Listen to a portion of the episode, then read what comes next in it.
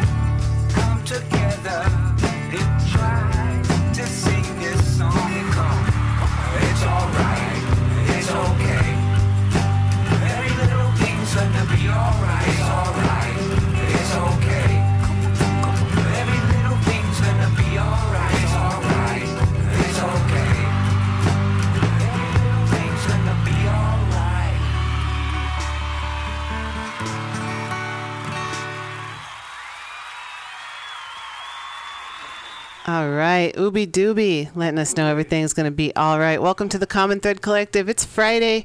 We're here at Mutiny Radio. Come on down and join us, 21st in Florida. I'm Global Val, and hey, Diamond Dave. Wow, it's beautiful. You know what I thought? When was over there at our cafe, that Bohemian enclave uh, that uh, connects with us in so many different ways. I was sitting there at the table and I looked around, saw all the brothers and sisters there, brothers were, and what came to me is this. This mission district, La Mission, is like a dream come true. And, and this is the place to be. People talking to one another, conversing with one another, communicating, uh, uh, communicating with one another, and here we be, communicating with one another. It was, I said, the, the, the mission today, this beautiful day, come on out. Oh my goodness. It's a place to be, and uh, is, is, is like a dream come true. And Val, I have this brother George here. Hey, George, this is George. Hey, Val, this is George. George, uh, George is a teacher in the New York universities, but he's on a vision quest. He's on a word quest.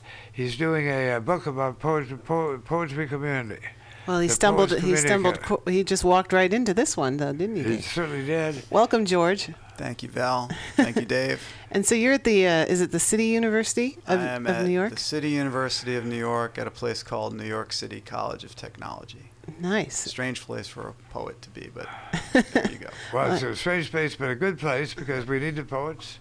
We good. To, we need to be reaching out to those who have thrown themselves into the technology. And they said, as I say, as I said, uh, as I memorialized, I said these words: we, "We're here to cast a wide net and find that common thread." That's right. So, uh, What's so it's. I believe the great spirit has brought you to this technology university to to make that happen. To make that happen, these folks want to go into technology.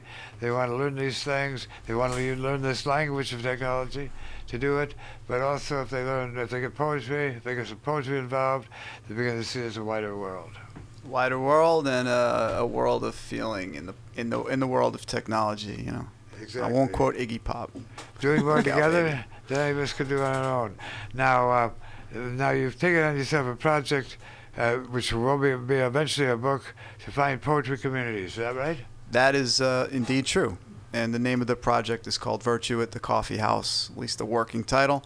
And I've been talking to poets and other people on poetry scenes, part of poetry communities all around the country, um, especially focusing in the Bay Area and New Orleans and Erie, Pennsylvania, for reasons known only to me at this point, and uh, New York City and the environs, and some other places too. Well, my goodness. Small towns, big cities. Well, you discover, I mean, here the po- that uh, poetry, and the poets are more and more becoming part of a community, part of a community in which they they have a voice, a community of artists, a community of regular people, a community rising, a community which is more and more politicized, uh, but uh, but not not in a uh, Marxist-Leninist term, but people coming together as community.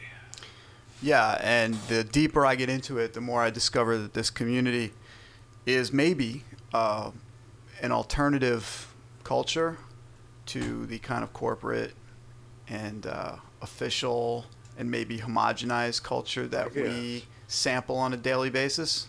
Like yes. Right. Hey, I want to add, uh, just uh, sitting beside you is Claire, who's uh, part of the, uh, is putting out the word about something about the artworks. We're going to be talking about that next. Artworks, which is a space where people can, in fact, uh, uh, can, can in fact come together and uh, express themselves. Artworks, think about that. There's artworks, but there's artworks, and artworks in many ways. Poetry is certainly part and parcel of artworks. Is that right, Claire? Yes, it is absolutely art and poetry, uh, permaculture, and building community. Sustainability. We're trying to sustain ourselves and survive. Is that right? Absolutely, you? creating abundance. and and abundance. Abundance not in the way of more and more shit, more and more stuff, stuff which is what they want you to do. I say take uh, get what you need, and they say get what you want, and we'll give you a, uh job. You can become a slave, and you'll be able to get what you want. There's definitely a distinction. If people just all got what they needed, this would be a very different world. And in the, uh, in Occupy which I was kind of, we, this was station, this uh, station was kind of, this program was kind of the voice of one of the one of the programs, uh, one of, one of the chants, uh, one of the chants where the slogans is "Another world is possible," and how we create that other world. And the and the Wobblies used to say, "In the shell of the old." will create the new world in the shell of the old. Is that what a poetry community would be about? I think I think that's what a poetry community is about. I think that's what an art community of any kind is about. You know, to not only to do what we like to do and what makes life, life worth living, which is uh, sharing our thoughts, sharing our, our feelings, understanding the world better, paying closer attention to the world, of course, but also providing some kind of model for the way that maybe we could all conduct ourselves, which is sharing our Finding one- resources. we Finding also, one another. yeah, and I mean, we have in my in the little town I live in in Western New York right now, we have a uh, uh, an organization called Artworks, which does the exact same thing, in which we all come together and and find out that hey, there are these other people who have the same desires and the same uh, wishes for a, a certain kind of life. Well, I think Ber-. Bernie, Bernie Yeah. winning two to one in New, New Hampshire, is I think we call him a tip of the iceberg. That this reflects to me if he's getting 80% of the vote of uh, like yeah 80% of the vote of people under 30 in New, in New, in New Hampshire, this is saying something. That something is going on. That they, that something is going on. He's a tip of the iceberg. In fact, in other words, under uh, under every, every town, the town you're in, every town has some kind of artworks. Every town is finding a place where people can get to get, get together and talk about sustainability, permaculture in their way. Bring everybody brings what they have to bring, and nobody goes without. So I believe this is a really when we think, oh my God, what are we going to? What's these one percent? And uh, I think what we of, what we can see, and we're part of here in this station, is at Red Val, is putting out the fact that there's a there's another world that's possible, as we used to say. He's the avatar. say. He's the avatar. Bernie. Bernie. Well, I think he's. I don't know what else. they did say that this is the, he's the first candidate for pre, for president ever who is not a Christian. This is true. And well, the other there's a bunch of them. Not, they were Unitarians, or they they put that robe on because they thought they needed to be elected. But just like he doesn't hide the fact that he's what what used to be. I'm. How could you be? Better go. To, better get rid of this guy, a democratic socialist, and he's not a Christian. He's a regular person who knows that uh, that's. I mean, uh, a couple of people on the Republican side actually believe, claim they believe. Pardon me, like they claim they they act like they've never read a book. That the world was formed in seven in six days by the super deity, who then rested on the se- on the seventh, and we had a Cain, Cain and Abel, and all this stuff. That really that really happened, and that's truth. He's not. I mean, And, and, and along those lines, I just. I just read about an Iranian uh, poet who was executed just very just recently, Yeah. uh, within the past few days.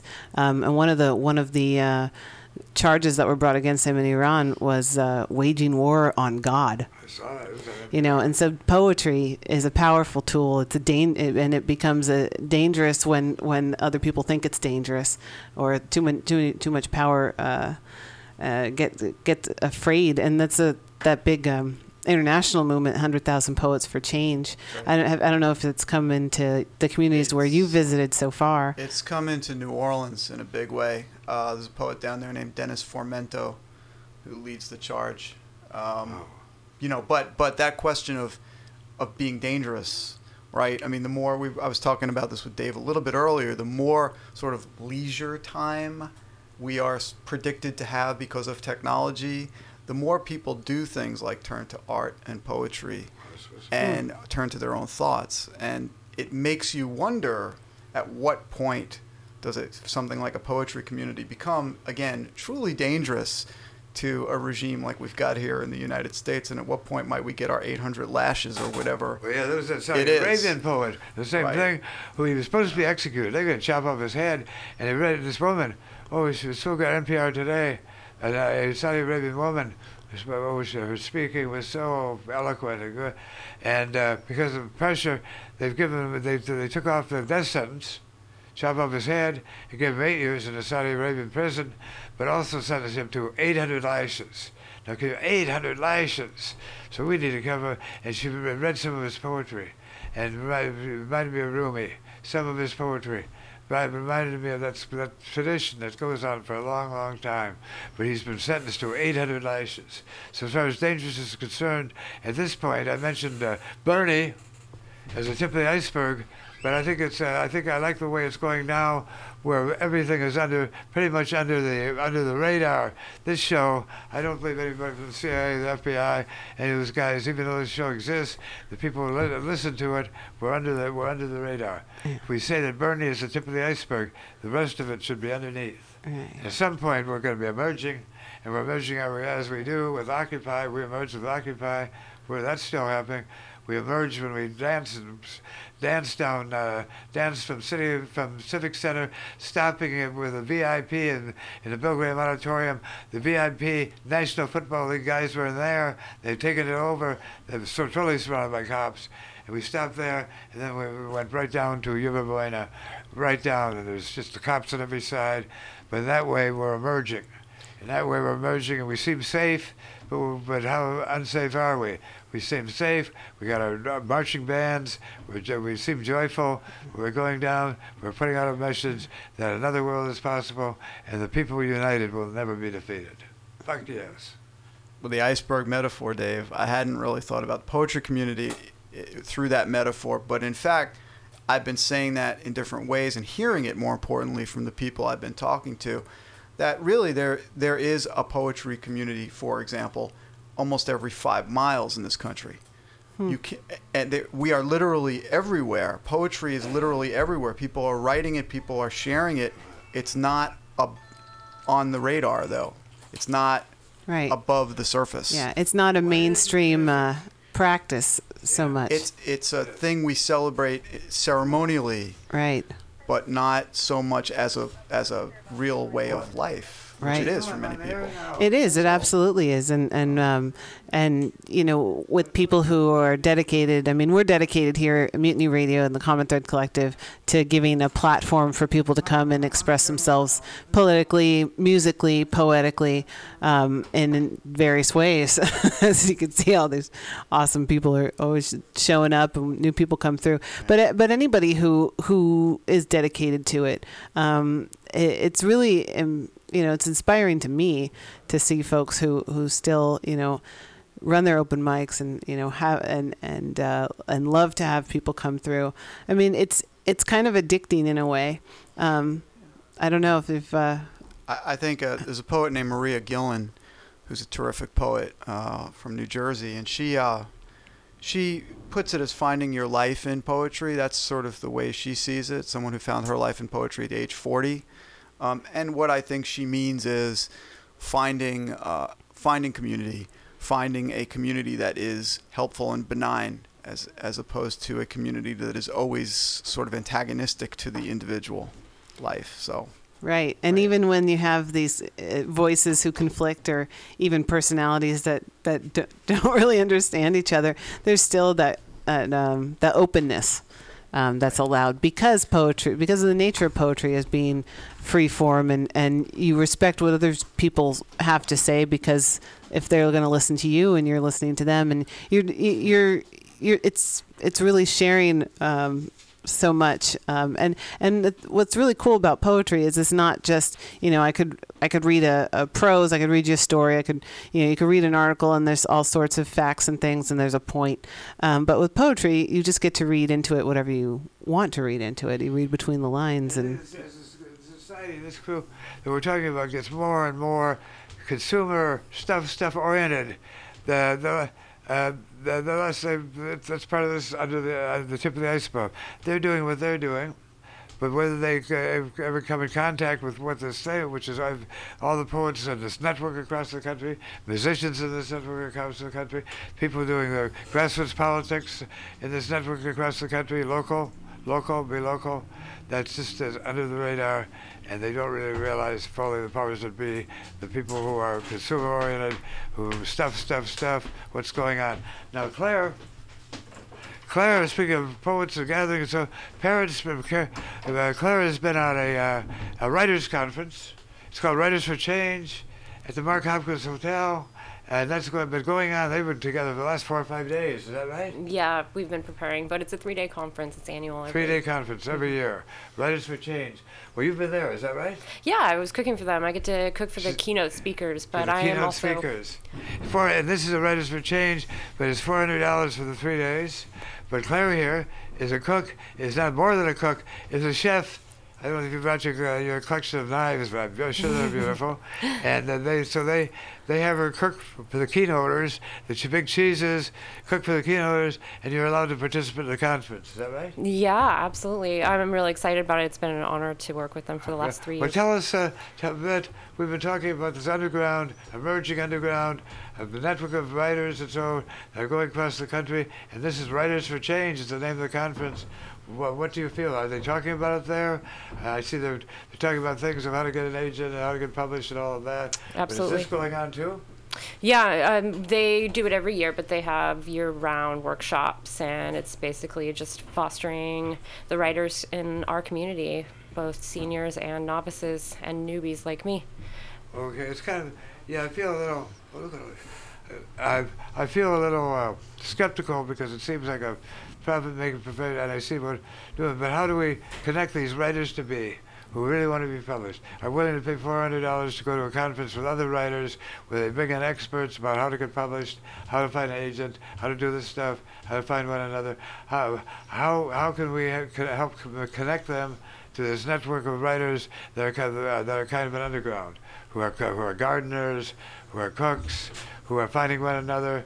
And the name of your book is what? Cafe of your project. Virtue at the Coffee House, and I could I could take a shot at a start at that answer. Okay. Yeah, Um, yeah, please do. I think that you know the the sad state of affairs for writers in this country is that even if you do get an agent and get a big publishing contract and are lucky enough to do that, in most cases your book will probably languish because the publishing company will probably not put a lot of resources behind it to publicize it and so the people you wind up talking to really will be that underground. They will be the same people. But it'll take time for a lot of people to say, have you heard of this conference? Yes, I have. I have friends who are there now. 400 Yeah. Oh, you do. Right, so there's yeah. some some intermix, and it'd be good to have people there who are talking about what we're talking about, and inviting them to come and participate in their communities where they are. I think that would be a good thing. I'm so Claire, you're so intelligent, up to it.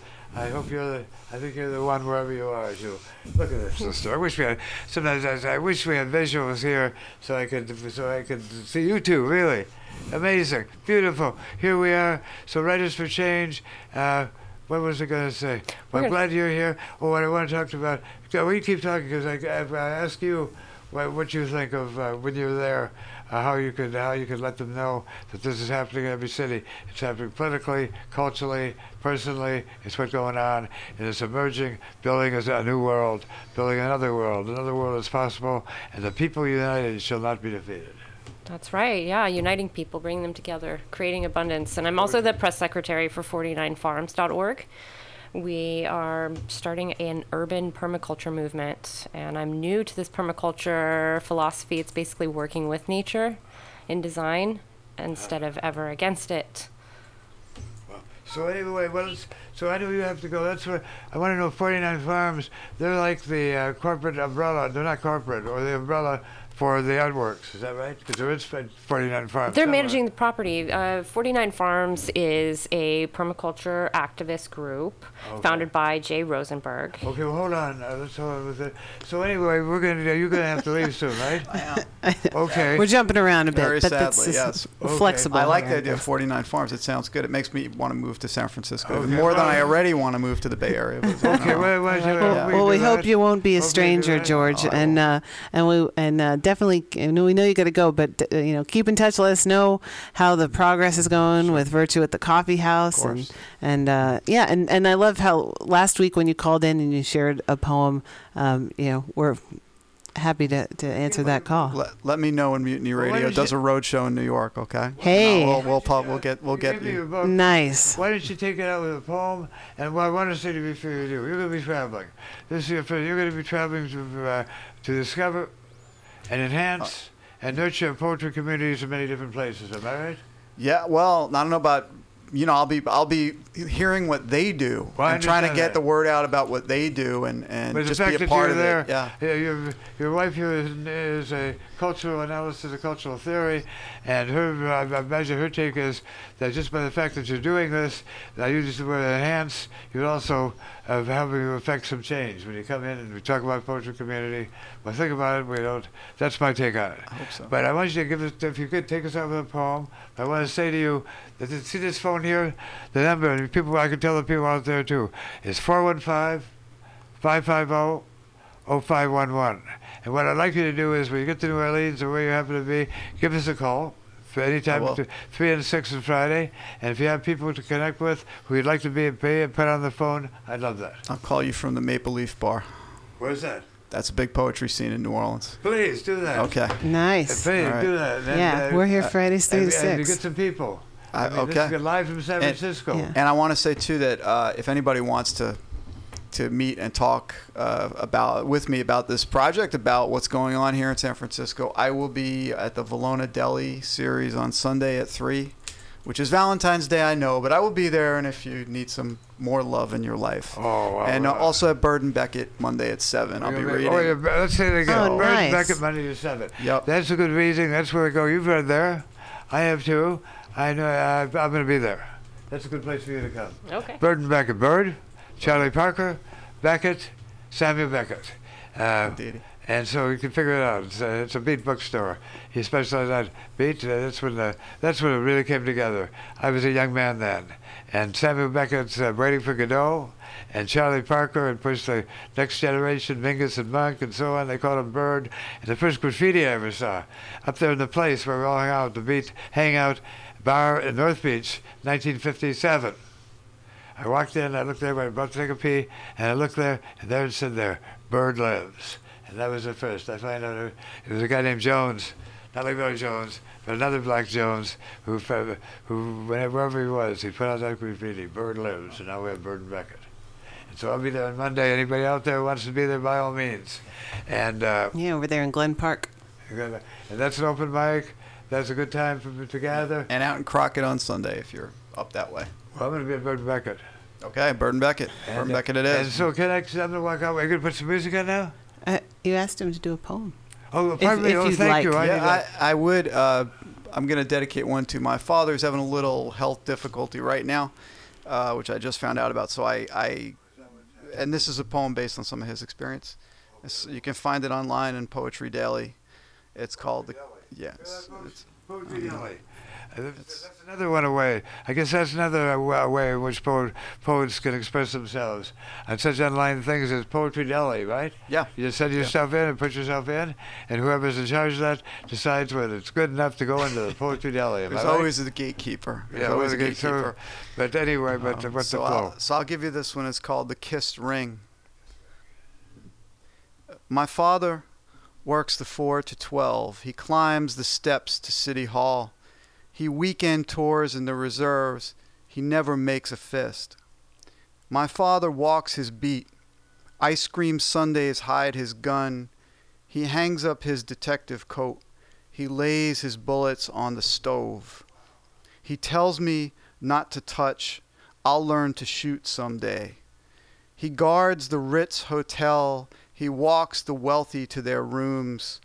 The shift's a gift from God. He borrows dimes to call. He blisters pennies at 50 paces. Otherwise, his barrel's cold. My father remembers New Hampshire. He tells me when I was five, a Kennedy saw my face and took us on his sloop. I think what he saw was noblesse oblige. My father was his paladin. A tour guide said we wouldn't have these halls without empires and kings.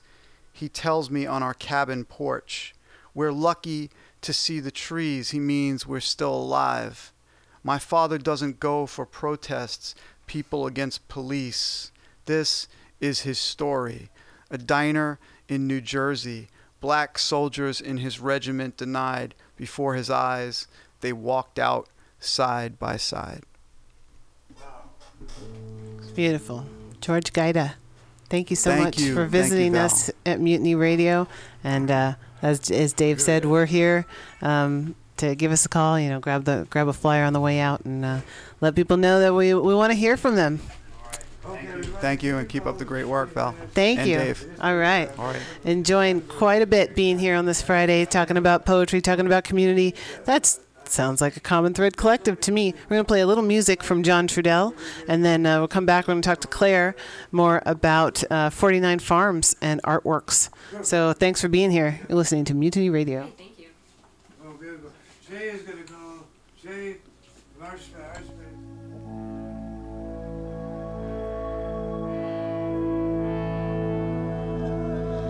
See the woman. She has a young face, an old face. She carries herself well in all ages. She survives all man has done.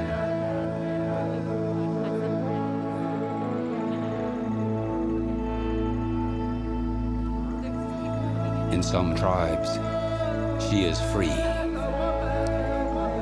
In some religions, she is under man. In some societies, she is worth what she consumes.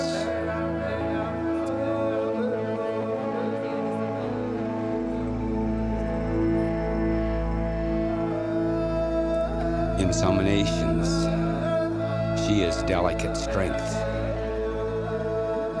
In some states, she is told she is weak. In some classes, she is property owned.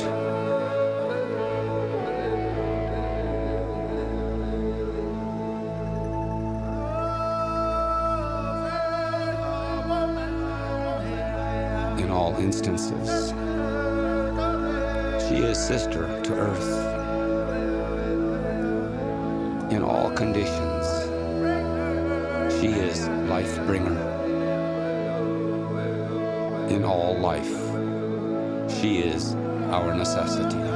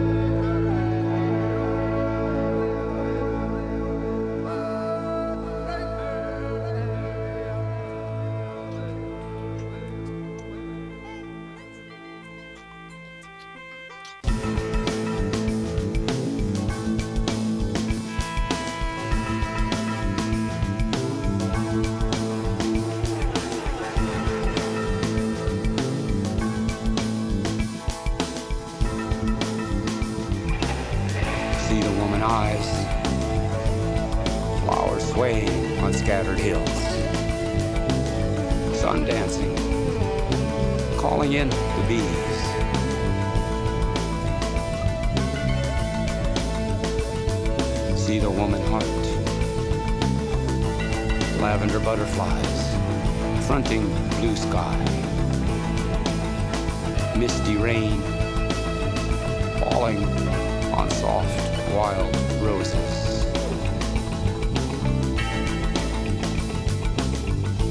the woman beauty, lightning streaking dark summer nights,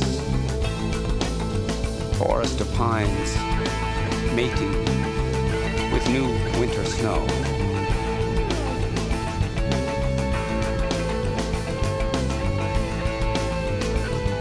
See the woman spirit, daily serving courage with laughter. Her breath, a dream and a prayer.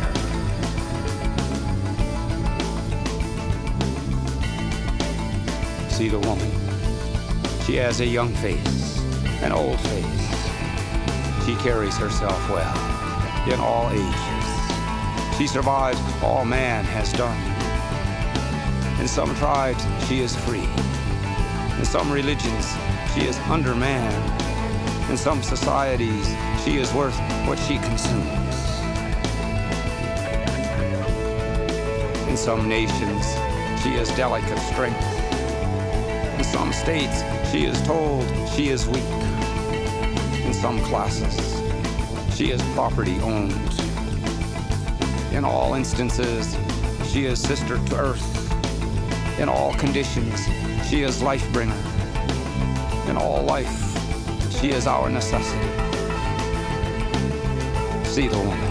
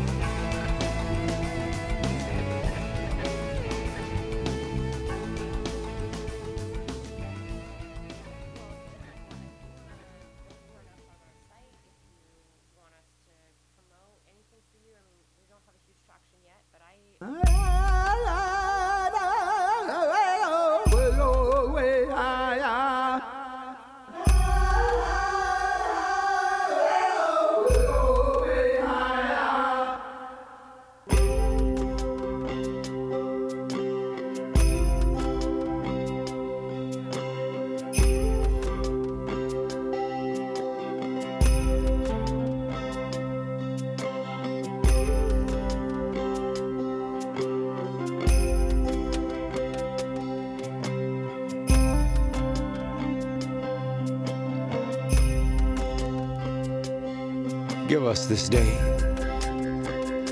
our daily yeses. Yes to life. Yes to living. Yes to caring. Yes to giving. Yes to creating. Yes to thinking. Yes to clarity. Yes to balance. Yes to being. Yes to seeing. Yes to yeses. Give us this day our daily yeses.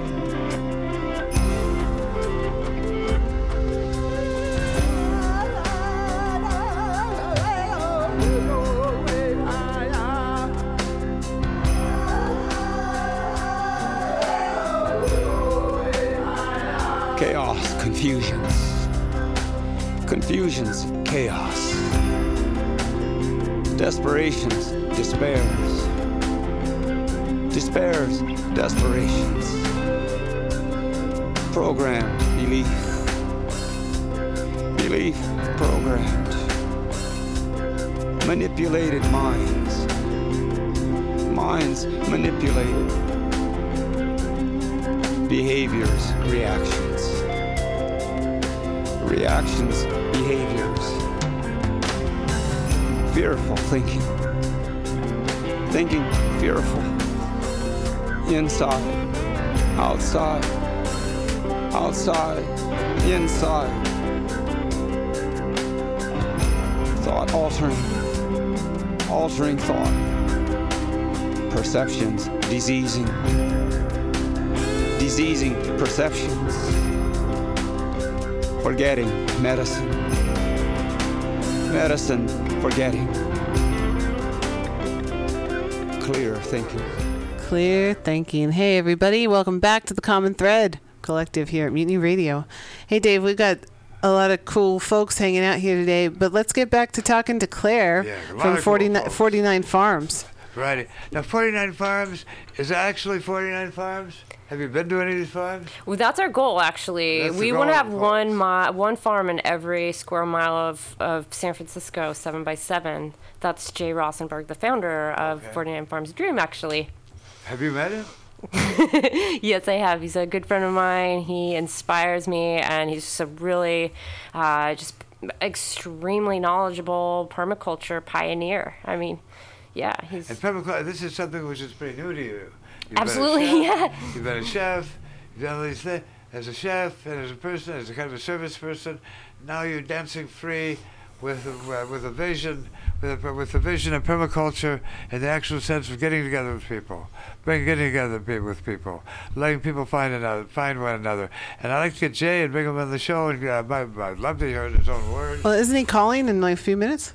No, no, Yeah. this is this is, this oh, it's is a different, Jay. different Jay. no Jay Rosenberg. We're all talking about the same Jay Rosenberg. Oh, really? The And founder of 49 Farms. but he's also the founder of, of the Artworks. He's the guy at the Artworks. yes, yes. He's yes. Jay, who Yeah. I know from the Occupy. you know, from- Yeah, I well, know. thought this was He's quite a legend. Super intellectual who, uh, but this, but he, he actually gets his hands in the dirt. Uh, yeah, absolutely. And the place he has now is the place he has now. You have the vision of 49 Farms, but right now the place is the art, the, the emerging artworks were the uh, where they're at the bottom of Hayes Street. Is that right? Absolutely. And Lu- he's, uh, Laguna and Fell Street. Yeah, so could, Claire, could you connect the dots for us here with 49 Farms and Artworks? Absolutely. Yeah, thank you. I'm so glad you asked that. So, uh, Hayes Valley Neighborhood Association, in partner with the Hayes Valley Art Coalition, uh, basically are uh, the commissioners of this project, Hayes Valley Artworks, which is being managed and executed by 49 Farms. So 49 Farms is doing all the design and the work and bringing in a lot of people. Not to say that the other entities don't contribute significantly, but so he's the managing um, director of the property. There's a 12 month lease on the space. In 12 months, they will be building Mercy Housing, but the Hayes Valley Artworks will be a component of that permanent structure once it's built. Okay. And so people were interested, and and were reaching out. If, if everybody brought what they had to bring, nobody would go without.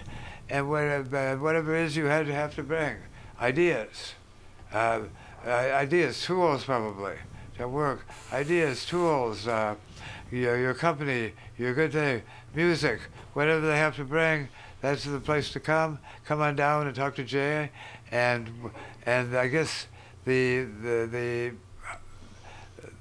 it will emerge. It will emerge, yeah. We're at the beginning stages. The That's San right. Francisco Zen Center is building a labyrinth, so It's just up the street. absolutely, yeah, And they its have been supporting us. And, uh, and Zen Center, so reaching out to the community is what I'm about. Saying, uh, to talk to the Zen Center, and they say, well, well, they got together and said, what should we do here? We're used to sitting. We're used to sitting doing Zen. We're, we're used to doing Zazen. And then somebody said, let's do a labyrinth. Mm-hmm. Now the labyrinth is going to take place. Yeah, they're they're constructing it each day, just a little bit more, and we are building a stage. We're having an art walk. We want to create a marketplace with food trucks, and basically, we want to bring um, opportunity. We want to create abundance and spread education. I'm a professionally trained chef, as you know, so I will be hosting cooking classes there. Jay has a seed bank and library, and it's all free. And we're also rebuilding a butterfly uh, habitat locally here in the neighborhood. And if you talk to Jay, it is possible to have him build out your small space, urban gardens, spreading education. It's all nonprofit, and we just want to build a community and create abundance everywhere. Dave, Dave's looking at me like, can you believe this? This Well, is yeah. exactly all the things that we're all about here on the Common thread." And the Thread. fact, that the, and the fact it's just like that. Beautiful. As we, as we follow, as we're in the, uh, as we're in the spirit, the as the spirit. I, I happen to run into Jay at the, uh, at the, I don't call it a march. I call it a stroll, a saunter, a as we went in together into uh, into Super Bowl land, surrounded by cops, surrounded with guns I couldn't even imagine. And uh, uh, Jay said, Diamond Dave, I got this thing going. Come on down. And now we can be the radio voice of all that. Thank That's you. the spirit Thank you. about it. So whatever is going, well, I'm, I'm going to start coming down there regularly. Oh, we hope so. We'd love to see you, Because that's what Jay, Jay, Jay is going to be. Jay is going to be calling in a few minutes, and we're going to be hear from him. I, told him to call at 9:45. So uh, Yeah, because so, the, so so from what I understand, then this this project um, coming together at 49 Farms is kind of managing this Hayes Valley Artworks right there, uh, what was previously the the Hayes Valley Farm, Right. right right there. Uh, but what now now half about half of that lot has become uh, they built condos there. Well, actually, it is Mercy Housing as well, affordable That one- housing. Yeah, Yeah. yeah, So, I mean, the space is really being used responsibly, and that's the whole movement of 49 Farms. It's not about creating a public s- structure permanently. What Yeah. Jay is doing is showing how you can create permaculture everywhere, and it doesn't have to be permanent. It can be done anywhere, and he's, uh, you know, working with nature and utilizing plants and methods that maximize the output and create solutions to urban problems. And so this could be a project that can be picked up at the end of this 12 month period and and and jump around and inspire different. yeah, different he's got spaces. dozens and dozens and dozens of projects. We have a live um, uh, live feed for our map of all the current 49 farm projects going on in the city. So we want farms everywhere, and it's not always just a farm. It can just be a garden. It can just be, s- you know, a tomato patch or strawberry patch, and you know, the bee conservatory project that um, 49 Farms is managing as well. We have a urban honey uh, line, and we're using a CSA model that we're launching this month actually. And this is organic urban honey, and they're creating habitat for the bees. They're educating and they're multiplying the bees, and ultimately, that's the source of our food. That's fantastic. I'm really excited about that. A few years ago, I um, decided to take a urban beekeeping class as my own little birthday present to myself. I mean, I went one day. I was like contemplating putting some bees in my family's backyard, and I was like, well, it's kind of close to everything. If you have a rooftop or something, that's really probably best. But um, but yeah, just I mean, and, and to be able to take care of bees locally and steward them, um, especially in this like bee crisis that we're having. And, you know, it, it was a it's, it's pretty scary. Um, so yeah, this is such a great project, and I'm I'm I'm glad that you've come in today and that and we can connect. And you know, we're definitely here for you and Thank uh, you. 49 Thank. Farms uh, to come in and you know you wanted to give us updates on your on your bees and We would love to. um, and and the different classes that that are being offered for sure. Absolutely. Thank you. Uh, uh, there's some problem, but Art is trying to call.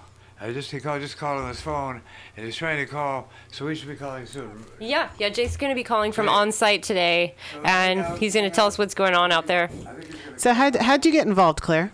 Uh, with 49 Farms. Yes. That's a really interesting story, and I'm glad you asked. We uh, met, Jay and I met at a Scion car commercial audition. Neither of us got the spot. Random. so Gotcha. uh, we're just, you know, conversation happens when you're waiting for a long time. And uh, Jay brought his dog Callie, so of course he's the most popular person in the room. And he told me about what he was doing, and it just absolutely hit me. Like, you know, a freight train. I couldn't even believe that I was sitting next to somebody who was actually uh, had planned and is was currently executing something so remarkable. And I didn't even pick up on the word permaculture, but uh, through that meeting, I followed him on Facebook and Twitter, and had tried to participate in some of his events and uh, whatnot. But I was a busy food entrepreneur and.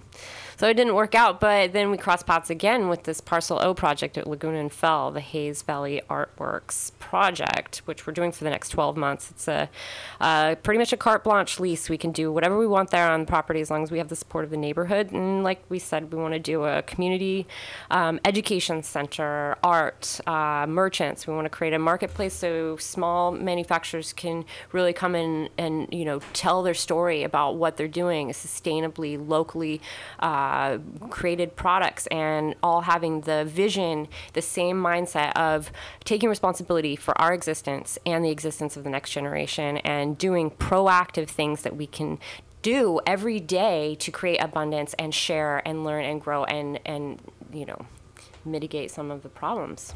Absolutely. I, you know, I, I like to tell people that you can, it doesn't matter if you have like a little tiny apartment or someplace, you can have your own little mini farm or mini garden in the space that's the size of your TV. Absolutely. Yeah, you can. And it, I think it's kind of intimidating for some people like me. I am very intimidated by growing my own food and doing those things. But you know what you can do? You can start a neighborhood compost so that you, you use all of your coffee grounds. You're using all your banana peels. Have just a little compost pile and then take that somewhere or give it away. You know, because your our trash, if you, you if you can mitigate the amount of green waste that goes into your bin and then maximize the output of what you get from it. Like, for example, you can boil avocado peels and extract the oil. You can take the rinds off of your citrus and dry them in the oven, make your house smell amazing, and use them in tea and bubble baths and basically, you know, anything you can think of to use nature in a positive way that gives back instead of um, depleting resources and creating toxins and pollutants. Amen.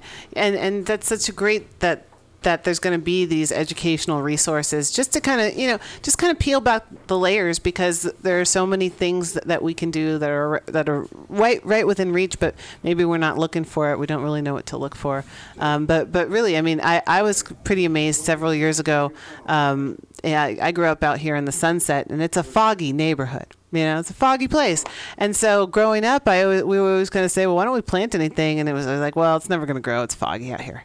And then several years ago, uh, my brother decided to try to just revitalize my uh, our family's backyard, um, and he's it's been like a little urban farm ever since. I mean, chard, carrots, um, you know, sometimes herbs, lots of lettuce, um, all sorts of stuff that just grow. Squash, peas, uh, tomatoes. There was one year we had like tons and tons of tomatoes. And tomatoes are cool because if you're really if you're growing uh, really abundantly, the more you pick, the more that grow.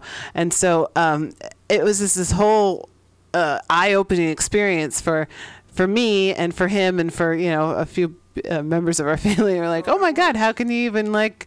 What do you mean you're growing tomatoes in the sunset? You know, I mean, it can happen, and it's is it's almost as I mean, it's not as hard as you think it is. You get a little plot, you might clear you clear it out with weeds, you put in some good soil, and you put some seeds in there, and you water it, and you see what happens. And some years you got stuff, and some years you don't, and some years are better than others. And of course, we've had the drought the past few years. It's a years. huge success story, and it's So I make- Wait, is Jay is Jay calling or what? Well, he wants us to call him. He's, uh, uh, All right, well we can try that. Here, well, here's his number. All right, there you go. It's Okay, hey, Ver- hey, Veronica, what do you think of this? Very interesting. you will go to, you go to the mic. We're, ta- talking, we're talking to the world The here. mic is on. Oh, hi guys. Okay. We're talking to the world here. Uh, w- w- uh, anywhere there's an internet, uh, pe- we're talking to a lot of people out there. So what do you think of this? Here's a, here's a plan. Uh, what's coming to me is that an art space will be an art space where people bring stuff and so on, but it's also an art, a space where people can take it, take away, take, take, have stuff where they can take away and bring it to. So a thousand forty-nine farms that'll be small. A thousand art spaces, a thousand Yes, garden yes. spaces, a thousand uh, permaculture kind of places could emerge from what, what's going to be done there. Absolutely. Well, back to the point we were making earlier about the su- success story with the home garden. Um, you know, our organization is here to help you build the boxes. If you need to get some soil, we'll show you how to make it, or we'll do what we can to get the donations and help you build this. Because it's not just you know we're there and we are doing it on our site. We will come to your home for you. We Oh, will help goodness. you build it there on site. If you can't afford to get the materials, we'll find them for you. We. Well, okay, go ahead. Oh, well, I mean, there's a lot to say. do we have Jay on the phone yet? We do have Jay on the phone. yeah, we do. We do have Jay on the phone. Yeah, Jay's on Hey, site. so this is so Ve- Veronica. Uh, here, I think the basic idea of this is that the whole is greater than the sum of its parts, and if people that are welcome to come and take part in this, take part. We're talking about a combination of art, gardening, and the and the, and the, and the gardening in a sense, farm farm gardening in a sense. In other words, a place where everybody should be able to bring with their particular skills what they have to bring, and doing more together than any of us can do on our own. What what do what do you what do you could you see yourself being something part of something that, bringing something, being part of this emerging community? Um, sure, I do. I mean, uh, I certainly have never participated too much in these affairs, but I'm starting to come out and um, participating more in the community in general. You know, I've been um, I volunteer once in a while at Adobe Bookshop, which is great. Um, I certainly stop by more at Revolution Cafe, which I love. It's pro- probably like the perfect cafe for me because it has music, poetry, books, It's you know. bohemian enclave. Yeah, indeed. Um, and it plays well with my, you know, interests, you know, philosophy and literature, and also a bit of poetry as well. Okay, we're going to read some poetry about some, but now we have. And We've got Jay on the phone. Jay. Let's talk to Jay. Veronica- We, we've been. Uh, I can see you're a special person. I'm glad you're here. As goddesses galore and sisters glorious as well. Yeah. Hey, Jay. Jay, Hello, how are you? I'm, I'm good enough. Uh, we've been just uh, uh, we've, we've just been talking generally. Claire has really laid it out. Now it's your turn. Tell me some of the vision, uh, the vision you have for the artworks. Oh, so you know, I'm, I'm really excited about this new space that we've um, we've created in partnership with the Hayes Valley Neighborhood Association and the mayor's office, and um, of course uh, Mercy Housing, who is going to be building uh, 455 Fell. It's going to be 108 units of affordable family housing. Those affordable family units will be um, uh, for low and middle income and families and some formerly homeless. It's supposed to be a really great project. We've been working with them to activate the space until construction begins, probably in about a year, maybe uh, next spring. Little technical This site is um, it's called Hayes Valley Artworks. It's um, it's also known as Parcel O. It's one of the Parcel O. the alphabet sites that was uh, destroyed or compromised during the earthquake in Loma Prieta. It has a pretty you know dynamic history. It used to be the off ramp. Um, I remember that off-ramp. uh, right, it used to touch down at Fell in Laguna, right at 101 where it ends. Um, you know, the, the neighborhood organized around it when they were looking at the the freeway, and there was a revolt back in the day. Lots of strong people brought that freeway down, created the neighborhood association, and liberated all these parcels, which are now pretty cool. Some of them are pop-up spaces, like the uh, bike shop and um, the Smitten ice cream and the beer garden, of course, which is, has great, great stuff. Yeah, that. So we got all these neat little spots all over this place that are on these old freeway parcels. And this one will be housing, but it's going to be about you know a year or so before they build it. So working with the neighborhood association, they've asked us to you know create a space to activate it and to focus on art and making things and creative reuse, not really like adding to the waste stream, but working through it um, and having a great time on a big community space focused on you know creativity.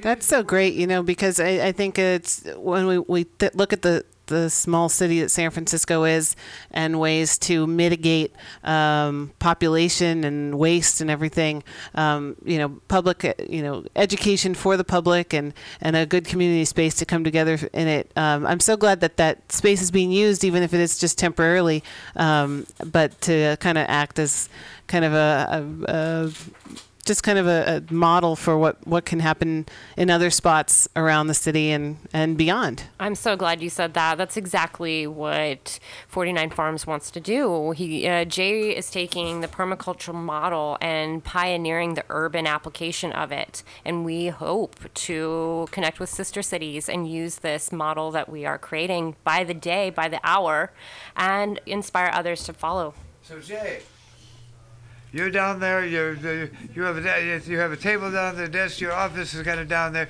You're kind of holding it down, and people who uh, who pick up on this vision would like to uh, lend a hand or have something to bring can come down, and you're there. When when are you there?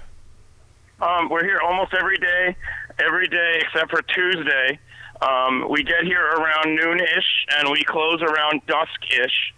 Um, it's officially 12 to 5, but uh, you know how that works. Now things are emerging. I imagine uh, people come down like I did. I met you on the march, and you you told me you told me to come on down there, and that was good enough for me. I came down, looked around, and I, it captured my imagination. And I plan to spend more time there to come uh, to come down, hang out, talk to people, see what emerges in my mind and in the community, and that some kind of I imagine well, some kind of structure uh, where we could have like weekly get-togethers, a weekly circle, a weekly council where we get together and bring it together. Does that seem like a good model to you? Um, that sounds great. You know, I'd like to, you know, maybe offer up that Sunday afternoons. Right now, we're here having a nice little community gathering of anyone and anyone who's nearby and wants to come by. It's completely open, and you know, it's free and fun. And if you want to come by on a Saturday, after, uh, Sunday afternoon, we'll have a great time together. Okay, so let's uh, let's put it down there. Come down Sunday afternoon, people. People would like to lend a hand. I'll be there Sunday afternoon, and we'll we'll we'll lend a hand. We, I've been on the poem. Give what you can, take what you need, where you can, when you can, however you can. In other words, lend a hand. And You, you know, our project is um, it's pretty neat because we've gotten tremendous support from the folks who live right here in the neighborhood. I'm wondering about that. I'm wondering uh, about the housing. The people who, uh, share. Is it about three acres? Would you say the, the Uh, it used to be. It's just under an acre. It's just under an acre. Oh, so that's- um, acre's you know, this big. site used to be. This site used to be two parcels of land that were, in, you know, connected. The on ramp and the off ramp. That was about two and a half acres. Two point two, I think, was the the stat. And um, when it was the 2.2 acre site, you know, we were here and we had created a beautiful community farm. Uh, it was called Hayes Valley Farm. A lot of people worked on it together. Yeah. Um, but it was temporary, and we had to demonstrate that that works. And I think we had a, a lot of fun there.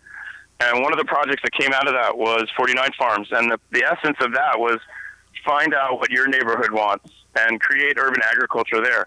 Sometimes that looks like a farm. Sometimes that looks like a, a place to have uh, outdoor um, classroom or you know something fun like that. But each neighborhood's different, and each neighborhood wants their own little creative space. So working with you know a lot of different artists, we're here in Hayes Valley creating uh, an art center, and it's it's going to be at my headquarters for the next year until we build housing here. Jay, Jay, call me in. I'll be there Sunday afternoon, and let's have a little party. Veronica, why don't you come down too? It's something to do. Would you- Well, I, I'm actually working. So. Oh yeah, okay. well, anyway, come down. I- yeah, we're gonna have Sunday afternoon is gonna be the the time to really get together and let me. You know, we have this song. Let me take you higher. Let me take you higher. Yeah, and, Hey, and Jay. actually, recently, Jay, um, uh, Da- Diamond Dave was described as a political bumblebee. So I think you know, and, and embracing uh, various communities throughout the throughout the city and connecting dots. So uh, so he'll be buzzing down there on Sunday afternoon to, to see what he can uh, pollinate in terms of ideas. Lending a hand. And uh, I said it before you come on, but please consider us the voice of all of this. Uh, Tuesday, I mean every Friday, three to six, a voice of all of this, so we can com- communicate to the world what's going on there, which seems to be something which you, which you're looking forward to. So, so Jay, I'll see you Sunday. We'll talk about it. We'll talk about next Friday and how we can. Uh, uh, maybe you can find it. It's uh, the Family Stone. Let me take you higher. How's that? Oh, it's going to be a great time. I hope to see you then. Okay, and you, are you doing some broadcasting down there too? You said tonight you were going to Yes. be broadcasting. Is that right? We're going to do a show on Friday nights, but we need uh, we need some help setting it up. Right now, we've got everything ready to go for a for a live show on Friday nights here, Aloha Friday, and um, we just need someone help setting it up. If you can help with that, come on Sunday, and we'll we'll put on our we'll put on a broadcast. It's going to be Okay, great. well, I, I know people, uh, Eric, for instance, would be interested in this and would come down where you need maybe knows the technical, technical you need somebody who knows the, tech, the sound technology of doing a uh, doing a radio show down there. Is that right? Yes. Okay, two week. So anybody out there in the world, if you'd like to be part of this and construct a a uh, underground uh, radio station, a radio uh, permaculture, sustainable, all of that radio station, well, let's do it. Heck yeah. Thank you, Dave. That's going to be a hoot. I'll see you on Sunday. You will. Okay, well, hey, uh, Yeah, Claire, and Claire. So there's an online presence as well, right? Is it 49farms dot? Dot org, yes. org. Thank you very much. And Hayes Valley uh, Neighborhood Association has uh, more information as well. Okay, beautiful. So cool. I'm so happy that that space is being used. Oh my goodness. Thank you. Yeah. Yeah. And, it's uh, and what we can project. do, Claire, I mean Val, Claire, co-host, co- collaboration. What we can do to be part of it, we're the voice of a number of projects, voice of a number of communities, and that would be so good, wouldn't it? Absolutely. Because if we each talk about doing radio there, we could actually bra- broadcast this show sometime in the future. This very show down there We would love that. with the technology. Heck you see yeah. what I'm talking about? Anytime. We want to have your billboard up as well. Cool. Right on. Well, making connections. We love it. Cool. Well, anyway, thanks a lot. Hey, Veronica, could could you read a poem? I'm gonna uh, while he sets up and plays some music. Yeah, I Sure. want I, I want to hear some poetry and hear special. This is a Greek poet, right? read Yes. by, a, by a Portuguese sister. Yes, this poet, um, Cavafy, is Greek, but he lived in Alexandria almost all his life. It is by no means, you know, ancient. It's actually quite modern, so this is passed in the 40s. Um, I'm going to read one of my favorite ones. It's called Ithaca. I might say some of the words wrong because sometimes I don't spell words in English well. but um, I'll do my best. Right on. Okay. When you set out on the journey to Ithaca, pray that the road be long, full of adventures, full of knowledge. The Lastrygonians and the Cyclopes, the raging Poseidon do not fear. You'll never find the likes of these on your way, if lofty be your thoughts, if rare emotion touches your spirit and your body. The Lastrygonians and the Cyclopes, the fierce Poseidon you'll not encounter, unless you carry them along within your soul, unless your soul raises them before you.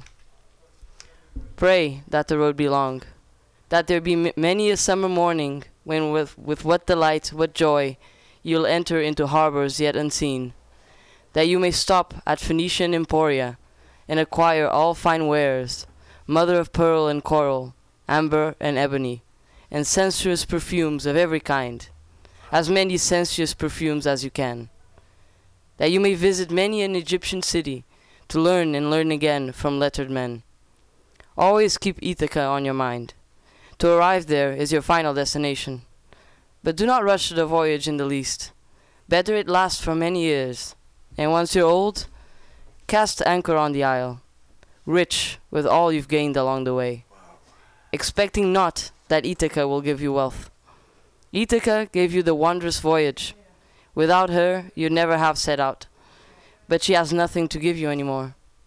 If then you find her poor, Ithaca has not deceived you. As wise as you've become, with such experience, by now you will have come to know what Ithacas really mean. wow. that was a beautiful poem. Yes, Cavafy is quite um, he's quite the poet. Yeah. Yeah. He is the poet of Alexandria, you might say. Yeah. Fantastic. Yes, that's correct. Okay, have you ever read, ever read that? I'm, I'm talking to everybody, I'm talking to you. The Alexandrian Quartet by uh, it's four books. Lawrence Durrell. Yes, I'm reading it right now. Actually. Oh, you are? That's an amazing book, isn't it? It's amazing. Because Yes. that's the world in which he's living. Yes, that's correct. And actually, Lawrence Durrell, a lot of the references he takes are from Cavafy, from this Really? poet. Yes, he, me- he mentions a lot in the first book, Justine, um, the old poet or the poet of the city. He is talking about Cavafy. I wonder, have you ever read the, anything in the Alexander? There's Justine. There's uh, what are the four books? Just to mention Miss Poetic. It's um, Justine Balthazar is the second, the third is Clea, and the fourth is Mountolive, which is actually a sequel, whereas the first three are the same um, event from different perspectives. exactly space time, you know. Lawrence Durrell is an amazing person, and I have at home was given my from my birthday for my birthday uh, uh, Henry Miller's book about going to Italy, Italy to go see uh, Lawrence Durrell. See you in a moment. It's uh, uh, we- Lawrence Durrell just come out of the uh, British uh, Foreign Service, and, and, and was living in in Greece. hmm And The uh, Corfu Islands, correct? and yeah, and then Henry Miller goes to see him. It's called. But anyway, I'll bring it. I'll bring it next week. It's a wonderful. And I'll search for that. I'll uh, consult the internet. Well, look, you, you how you speak, how you read. Why don't you come on? I want you to be a regular guest to come and read a poem. Sure. Come to. You That's should cool. welcome aboard. What do you think? Yeah, that's awesome. Very Yeah, cool. I'll just pop by. You know, I live actually next door, so I can always. You live next well, door. there you go. Fuck Not next door, literally. I live about four oh, blocks away. Okay, nice, well, nice. brother, I, brother, we're about to I like that. music. Thanks, this is, Veronica. Very cool. Sweet. All right. All right. And I want to check out that book before you take off. But out there in the studio space, we've got our friend Rivo set up at the microphone. Hello. Thanks for hanging out. Mics sound good. Um, give us a couple songs, my friend. Thanks for uh, coming how's, back. How's the guitar come in? Very nice. All right. So I'm going to open with a cover. Somewhere in an alternate universe, Stevie Wonder was a folk singer, and he would have sounded like this.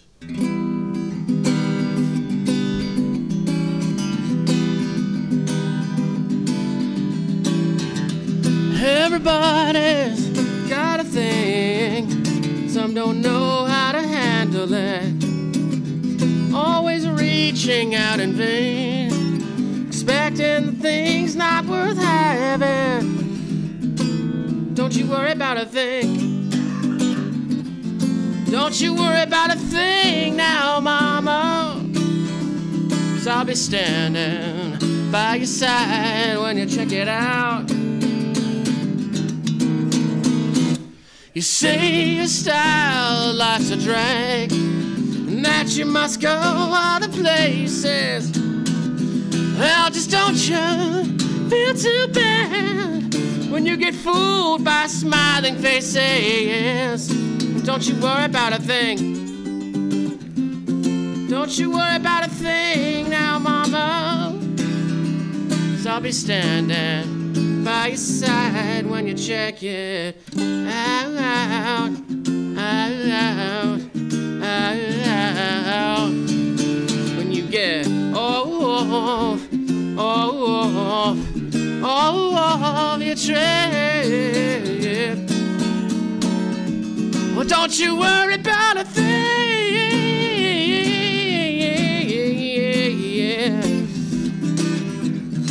Don't you worry about a thing.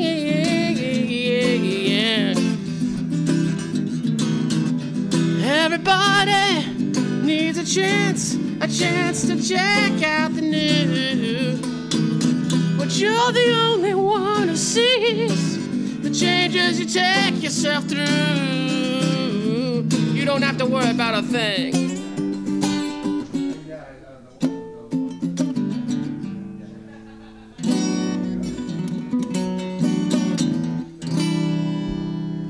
Cause I'll be standing by your side when you check it out, out, out. When you get off, off, off your trip. Don't you worry about a thing. Yeah. Don't you worry about a thing in Chevrolet. Don't you worry, don't you worry, don't you worry about a thing. Don't you worry, don't you worry, don't you worry about a thing. Don't you worry about a thing. All right. Nice, Rivo. I like that. Thank you. Thank you. Hey. Yeah, give us a couple more. Right. So my second song will be one of my own. This is, uh, I guess, sort of appropriate for Valentine's Day being two days away. Uh, it's a song called Ghosts and Shadows. So enjoy.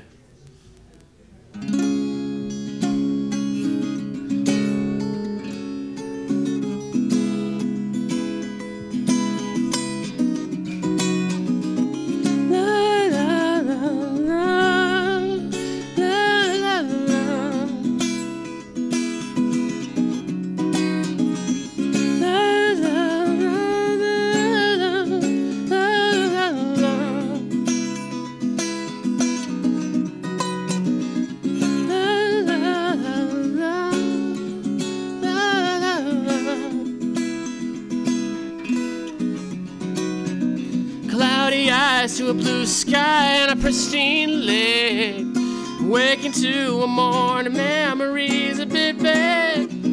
Rising to a time I wished away when I entertain your ghost. Breach the peace with bland small talk and mundane tasks.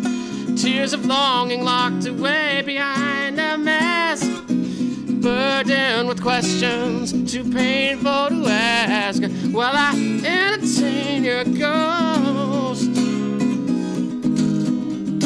Thoughts abroad with tunnel vision, ghosts and shadows dance about the empty room. Perish the notion that they'll soon disappear as I sink deeper into the murky Everglade. Sugar plums return to slumber and the dreams I've led. Misty eyes return to greet the dawn and softly cry.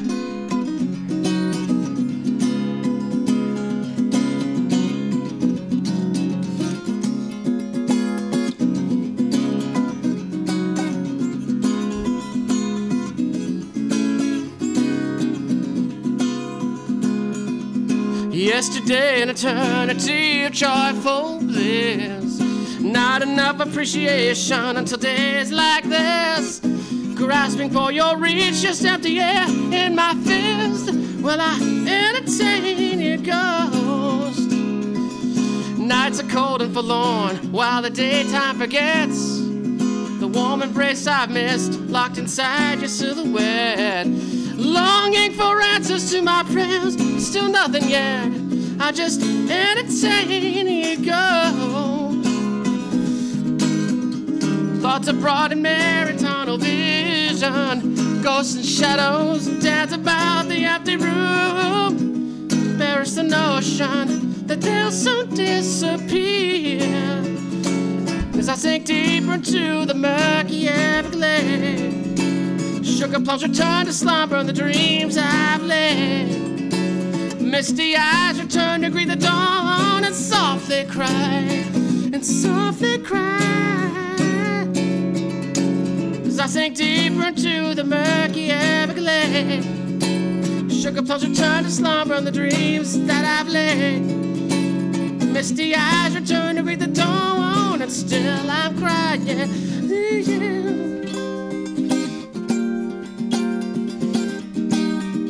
Can't you hear me crying? Hear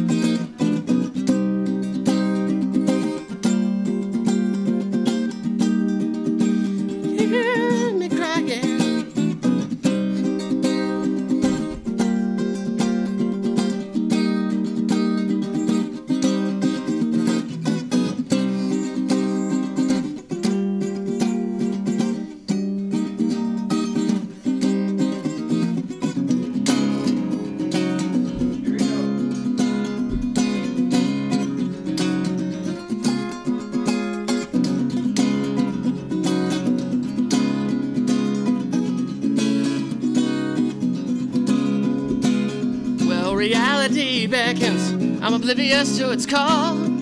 I just can't bear the thought that I've lost you after all. And all these autumn days, they just slow to a crawl. Well, I entertain your ghost. And it's cloudy eyes to a blue sky and a pristine lake. Waking to a morning memories a bit vague. Rising to a time I thought I wished away when I entertain your ghost. I just entertain your ghost. Entertain your ghost.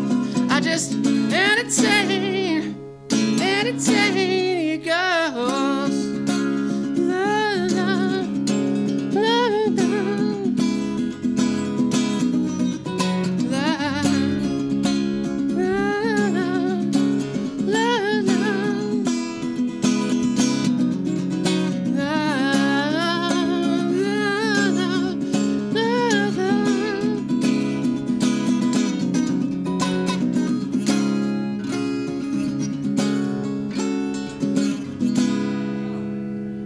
there's that. Thank you, everybody. Uh, before I go, a couple quick announcements. I got a few shows going on. First of all, I got my own open mic happening tomorrow night at uh, Cafe St. George. It's called the Bernal Flats Open Mic. Sign-ups at 5:30. Goes from uh, 6 to 8. Feature will be Samuel Rowland. Uh, lovely young lady just walked in. I'm going to plug a show that I'm doing with her on February 25th. We're doing a show at the Poor House with myself and my good buddy Alzara Zaragetz and the brothers Spellbinder. And the last but not least, the big one, ladies and gentlemen, on March 6th, I'm playing at a Battle of the Bands at DNA Lounge. Uh, please come see me to buy tickets. They're 10 bucks each. I have no idea who the other bands are. I'm sure they're all good. And I'm going to rock it. And thank you very much, and good night.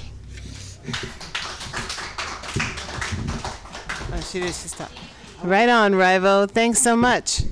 I also would like to say thank you to the uh, Phantom who fixed the lighting for us so his guitar would show up on the damn camera. Thank you. It is nice. We had some uh, volunteer uh, angels come through uh, Mutiny Radio just a few weeks ago and put in these lights that were desperately needed because I felt you guys like you guys were out in the in the darkness and I was in some sort of like you know lizard tank in here. Um, so yes, let there be light, and thank you for the folks who did that for us here at Mutiny Radio. Uh, we really appreciate it. Um, so now back in the studio. Studio. Oh, hold on, Dave. Let me put that mic away so you don't have to hold it. Yeah. Hey, we're back. We got a lot of folks here who are aching to tell their story. Yeah, To make things happen. It's uh. And we're gonna and we're gonna talk to Nadia now. Yeah, but who's gonna who's gonna be after Nadia so they can get set up up there? Oh, I think uh, I think it might be. Uh, Oh, oh, oh. Who's it gonna be? Who's it gonna be? Raise a hand. Somebody raise oh, their see. hand. I don't know. Well, something here. Here's uh, Who here's uh, to do it? Bloodflower. Bloodflower is going to be next. Okay. If that's if, if We just moved in a few minutes, Bloodflower, if you would, we can we could give you a microphone for Yeah, that piano or whatever you want to do. anyway, a nice segue. We are back here with Nadia. well, let me introduce Yeah, Nadia in a good way. Okay. Go ahead, Dave. Gonna, he's going to read off of the back of her book. This is okay. This is uh, Nadia, but in this case, her name is Hope Silver, and her book is called Curious Things.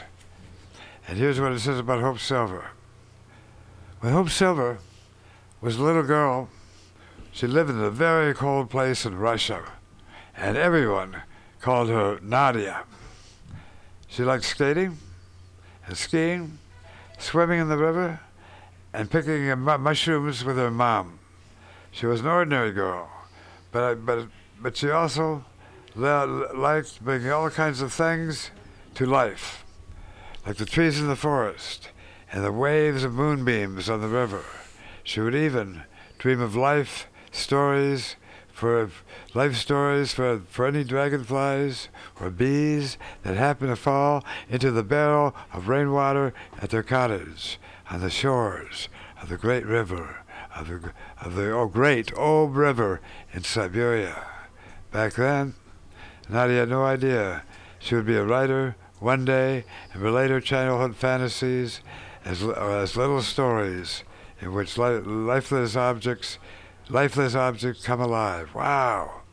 Hope Silver, Nadia, Serebrennikova moved to California in 2013. Two years later, she tried to to try her luck in the green card lottery just that once, and her life was transformed. Uh, Nadia's novel, Born, Born no matter.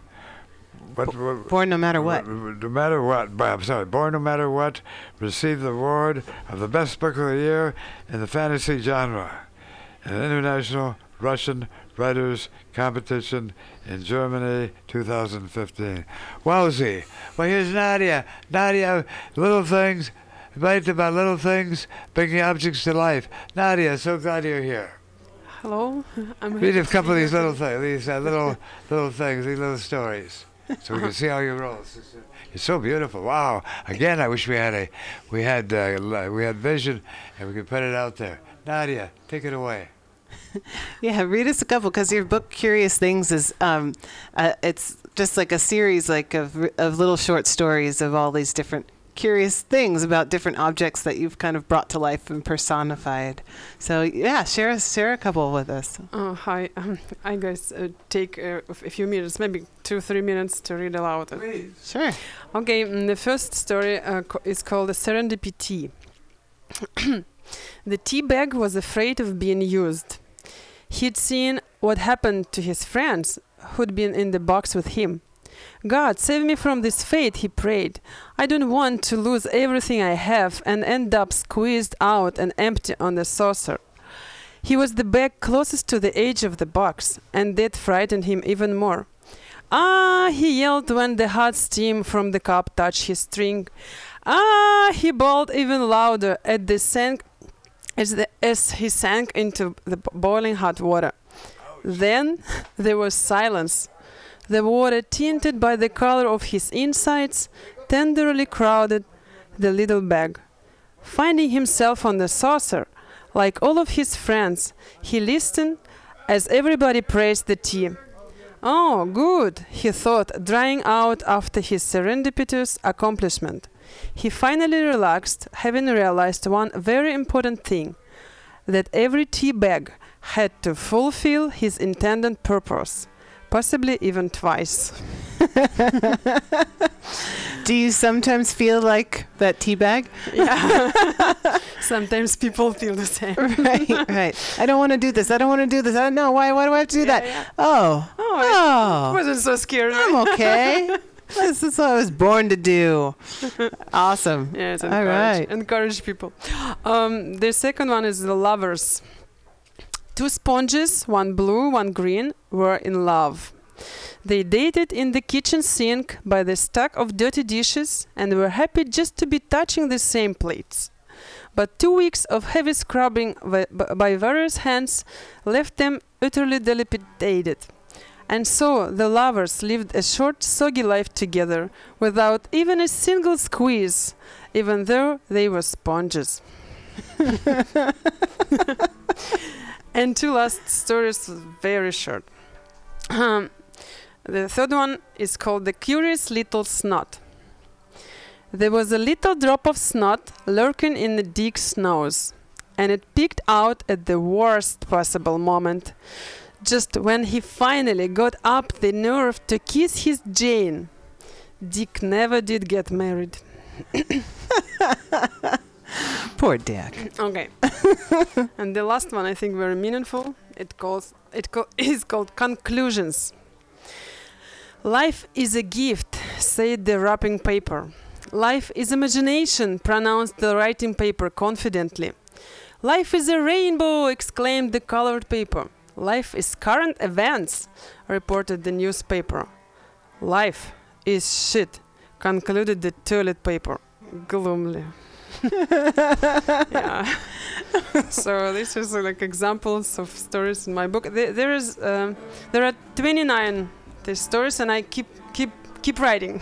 That's so cool. So curious things. Um, so did you write them in Russian and then translate them to English, or did you Uh, write them in English? it's not my translation. The translator is Christina. She lives in Canada. Oh, great! And uh, I have a great caricaturist who made an illustrations for this book, and this book is on Amazon. If Nice. So, it. and it's called Curious Things, right? By and it's under your pen name, right? Hope. Yeah, Hope Silver. Hope yeah. Silver. It's such a fun little book. You know, those are kind of like that's something that like a book you could give as a gift just because you pick it up it's one little short story it's got the pictures it's just cute and it, and it's fun but also poignant it doesn't take much time to read it's a lot of fun i'm so glad you came here thank you for yeah listening. you're always welcome Here's, uh, here's her daughter, and she's gonna play a song. It's we're getting ready. She's got her guitar. Could you step right up here with your guitar? Introduce your daughter, will you? Um, my daughter's name, maybe she, you introduced yourself? No. She's na- uh, her name is Nina Serebrennikova and she wrote her song. So she just started learning how to play guitar. Okay And her song is called Just Me. just me and let me make sure Yeah. hey everybody out there if you're listening can we keep it quiet out there for a moment Yeah, we got this guy. David. I know you guys are warming up, but uh, we've got uh, Nina's going to be playing a song from inside the studio. So uh, Everybody sit down. go for it. Well, Yeah. well, yeah, you're gonna be on after, All right, after yeah. her, after her, okay? Yeah. And Jacob, hang on. Great. And where's your, All where's right, your Dave. There we go. All right. Nina, go ahead.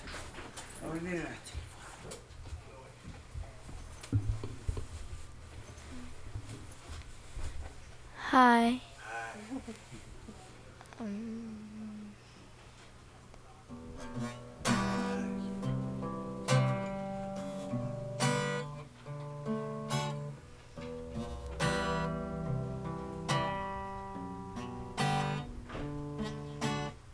I can say hi, I can say bye, I can say go and end it all.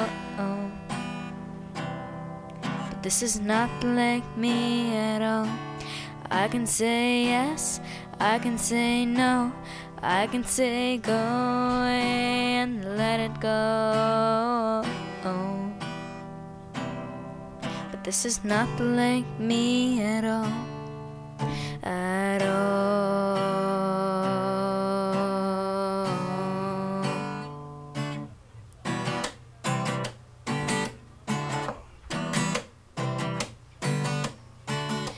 This is me, can't you see? I am everything I wanna be, just me, me, me. This is me, can't you see?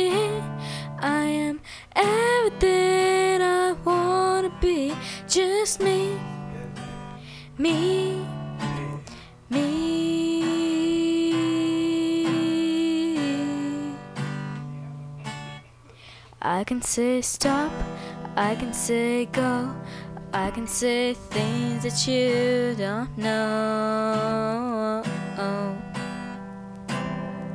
But this is not like me at all.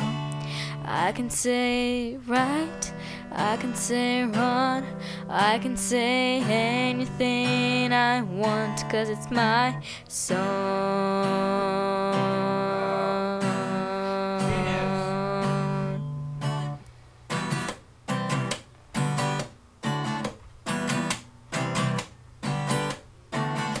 This is me, can't you see?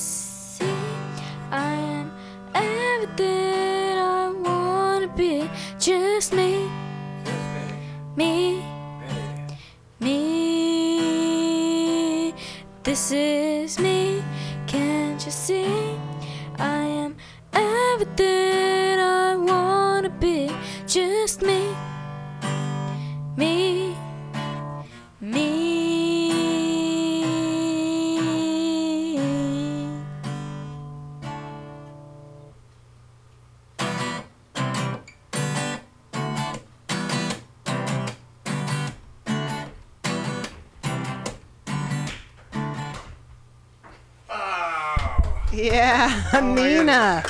Is that your first song? That's a beautiful song. You'll be a songwriter. I'm just me. That could be fun. Yeah. this brother. Wait, how old, Nina? How old are you? Um, eleven. Eleven. Wow. Wow. You're a fantastic singer, musician, and and poet. Oh my goodness. I'm a philosopher. It's all Yeah. together. I'm telling the truth. Hey, next I'm we have this brother Jacob. I'm so glad you Jacob both came. getting up there and playing Thank you, Nadia and Nina, for coming down to be part of Mut- the Common Thread Collective on MutinyRadio.fm. So that's going around the planet. To so uh, in the podcast we'll go up right after the show, so you can like send uh, tell your family and friends all around uh, to listen in. Thank you so much. So talented, both of you. What lovely, beautiful women around the world. here. Yeah, who we've got out there? Wow. How do you do? Isn't that lovely? Okay. And out here, we got our brother Jacob. came Jacob's up there. Thanks for hanging out, Jacob. Jacob, get up there and sing us. All right, we're ready for you, Jacob. Is Jacob there hugging his guitar? That the who we're talking about? Wow. What a lovely day here we've got going on at the Common Thread Collective.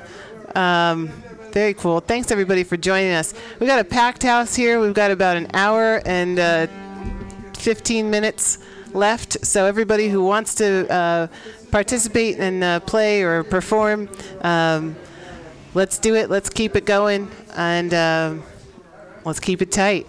So Jacob, I think you're warmed up out there, right? Uh, am, I, am I the only Jacob here? I think I think so. Make sure you get by a microphone, Okay, okay. and then uh, and then uh, we'll be able to. Well, everybody All will be. Um, is, is the microphone working? I think it's Oh, working yeah. a little bit, right? Oh, it's it's working. Okay. All right. So you gonna sing us a song? Uh, yeah, I'll sing some songs. Uh, I sing a song and uh, fiddle a little bit before I sing two songs. I just sing a song or two.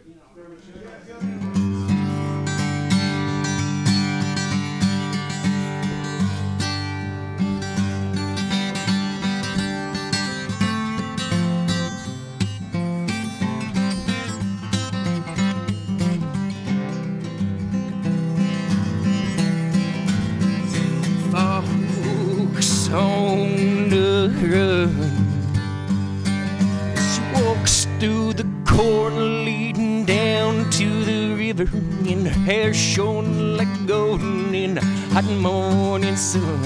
She took all the love that a poor boy could give her, and left me to die like a fox. On the run.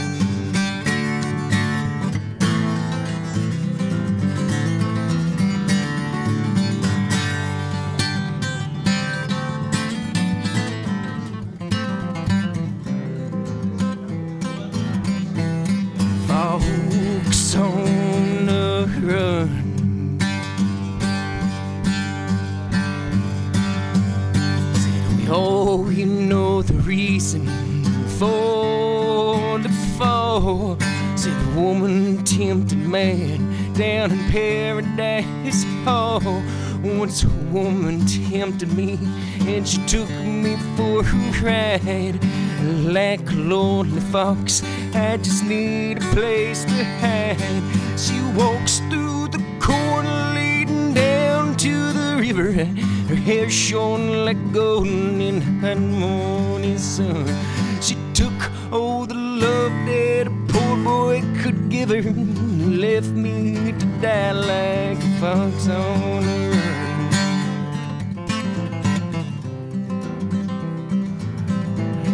Fox on the run. pour a glass of wine just to fortify my soul. Talk about the world and friends we used to know. I see a string of girls that put me on the floor. The game is nearly over and hounds are at my door. And she walks through the corn leading down to the river. Her hair shone like gold in the morning sun. She the love that a poor boy would give her, left me to die like a fox on the run.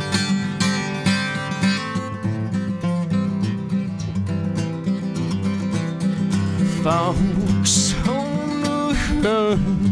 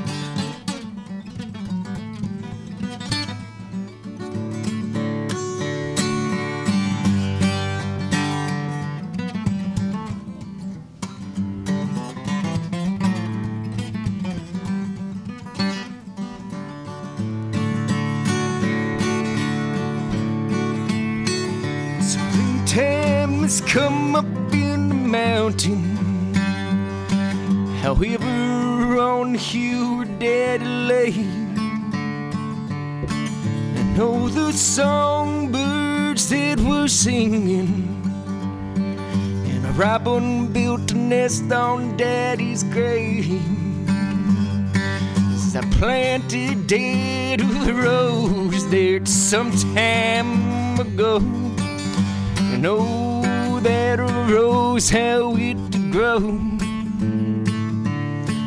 Springtime has come, I'm glad to say.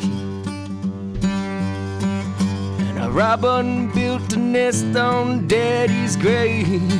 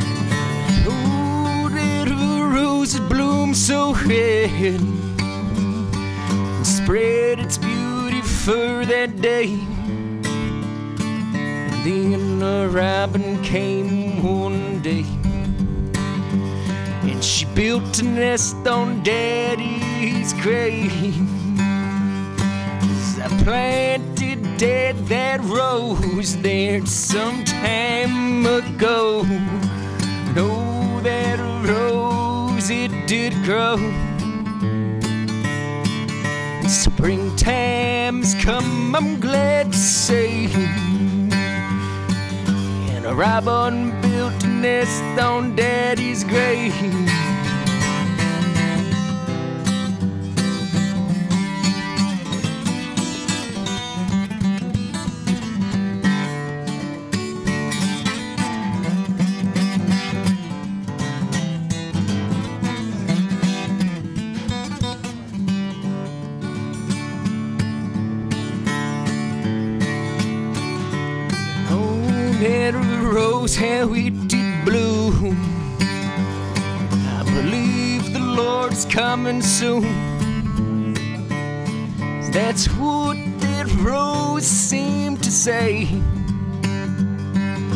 A robin built a nest on Daddy's grave. So I planted that, that rose there some time ago. That rose, it did grow. Springtime has come up in the mountain. A robin built a nest on Daddy's grave. Thanks, guys. Hey, that was real nice, Jacob. We really, really enjoyed that. You're playing and singing. Thank you so much. We hope you come back again and uh, and play another song maybe next week. Right on. Very, very cool. I like the set. We get such variety of, of uh, sounds and. Uh, it, it's just great. Happy Happy Friday, everybody. Common Thread Collective, and uh, back here in the studio, we've got our friend Dog Paw and um, Annice, who's on the phone uh, to make an announcement. Welcome. Hello? Happy to be Anybody there. there? Yeah? That was a wonderful song. It was. You want to put those Oh, I headphones see, I on? see, I see. You got it. There we go. So yeah, what's uh, what?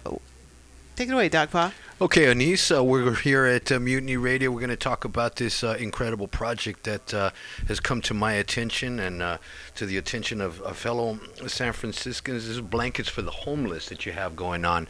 And um, I ran into that uh, when I was walking by Praxis out in the Mission District, where these uh, really cool items are being created, and they can currently be seen, or at least one of them can be seen in the window over at Alley Cat Books. And uh, KQED has picked up on it, and it's garnered quite a few um, responses to where people outside of San Francisco are starting to uh, replicate this. Um, project for the homeless in their towns and so um Annice are you there jacoby Yes, I am. Wow, we want to hear your story. Uh, uh, tell us, tell us this uh, story of this really, really cool project that you have going on here. Well, it began in a very humble way that I think most people in San Francisco can relate to. Uh, on a very beautiful day, I was walking down Mission Street, and a guy was completely passed out, uh, his pants hanging down around his knees, surrounded by broken glass. And it was so obvious to me that he could just roll over and cut his butt. And it just went through me as a shiver as dozens of people just walked around him. And obviously, if a man had tripped down the steps, there would have been all kinds of good Samaritans to respond. But it was clear that a numb, helpless, collective feeling of what to do about people in jeopardy has become so common throughout the city and reflects all kinds of enormous political tidal waves of wealth and, and economic change, but the main categories of why people land in such a condition remain. And we, my impulse, like a parent whose kid was not feeling well, was to cover him and make him visible. So I came up on the spot with this thought of creating beautiful blankets, not utilitarian ones that would just kind of seem pro forma, but ones that would actually make him visible. So, um, in the legacy of City of Poets, something I've been championing for many years, we started Homes for the Homeless um, as a way of offering the people back the vitality and spirit and creativity the city stands for. So we created these art blankets, and many, many, many people have been involved in bringing them to life in a in a circle ceremony of making and mending and sharing and caring. We wanted to have a way to spark the conversation about how to solve homelessness now, not in 10 year plans and stagnation. So that's the background. There's Mhm. lots and lots and lots of stories within the story, but you know, it was basically started as an art action to distribute blankets um, to people sleeping on the streets of San Francisco to alert, provoke, provide, and ultimately push to erase the homeless humanitarian crisis we're all living with. Well, that's incredibly beautiful. Uh, that's, and I, I expect to see to be walking down these streets here in the mission and see somebody, uh, somebody uh, sheltered, sheltered, cuddling, cuddling them up under one of your beautiful blankets. And I know, having been on the streets myself, having been homeless, having the, how, how much I, I imagine that, how much I would treasure, and how much better I'd feel with a blanket such as the blanket you describe. So, hey, sister, how do you plan to distribute them? How can people find them? Well, what happened is we weren't. uh, Our goal was not to create enough blankets as a solution. No, of it was a ceremony. We geared it all around Super Bowl as the beginning, and I'll explain that in a second. But what we did to get this ignited had such a powerful waterfall of appreciation that we're exploring ways to continue making them. Um, and Praxis on 24th Street and the Alley Cat are probably the places to go. Praxis, but our certainly. Real love to meet you goal there. was to give something that was an opportunity for the people who were making the blankets to give something and get to know a person. And the blankets were stuffed with all kinds of utilitarian poetry and a sandwich and a oh, hat my and goodness. socks and an emergency kit. And they they work as a poncho because they have a little hood on them. So they represent a lot of care, a lot of shelter, and they're gorgeous. I don't, if you have a chance to see them, they're they're not like any other blanket. They're they make you feel royal. I There's love see- beautiful artwork on the back. The, the design that was silk screened by Chucho Perez, who is a fantastic member of our creative community, and many, many other people contributed. There's poetry on it from Lawrence Ferlinghetti, the first poet laureate of the Uni- of uh, San Francisco, and it says that poetry is the shortest distance between two humans. So, in a little while, when we regroup, more blankets will be made. But what we already did was make just a couple of hundred, which was an hundred? enormous task, Wow. and distributed them in the days leading up to the Super Bowl extravaganza because we wanted to show a different kind of San Francisco, not just the hoopla, Hoopla. that was uh, stimulating a need to clean sweep, Wow. but to Why would- address the real needs that were sustainable over the long term. That's so beautiful, and we want to help in any way as uh, as uh, as a Common Thread Collective on Mutiny Radio.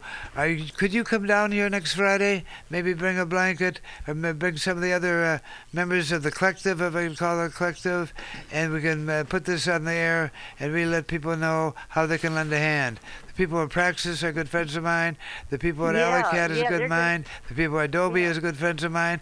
Let's get together and love one another right now. Could you come down next Friday? Love one another right now. That that's something we all keep singing. Well, I see Uh, that- I think is- that's our generation. that is the premise. I think you grew up with that. Let's Get together and love one another right now. right now. So could you Uh, come there's down Friday? I think we would uh, be able to to do that. Uh, the uh, outreach would be that we're creating a template so that we can get as many people who are inspired Exactly. to, Well, make, to make the blankets. If you go to our Facebook page or you go to the KQED page, you can see uh, the whole process of making the blankets. And certainly there's plenty of room to get on board And anyone who is interested can just stop by and let Praxis know because there'll be once a month sewing circles very soon, and you can make them on your own. They're very easy to make. I know the Um, sisters at Praxis are really down with the community, down to lend a hand. The sisters and a few brothers too, down to lend a hand, and I'm so glad they're here. And they're kind of the model of what we'd like to see people do. I don't know if they're formally a collective, but they certainly give that impression, working together. Well, sister, come on down, bring Yeah. who you want to uh, next week. Yeah, and I- what's that Facebook page? Yeah, please try that again. It's uh, Undercover SF.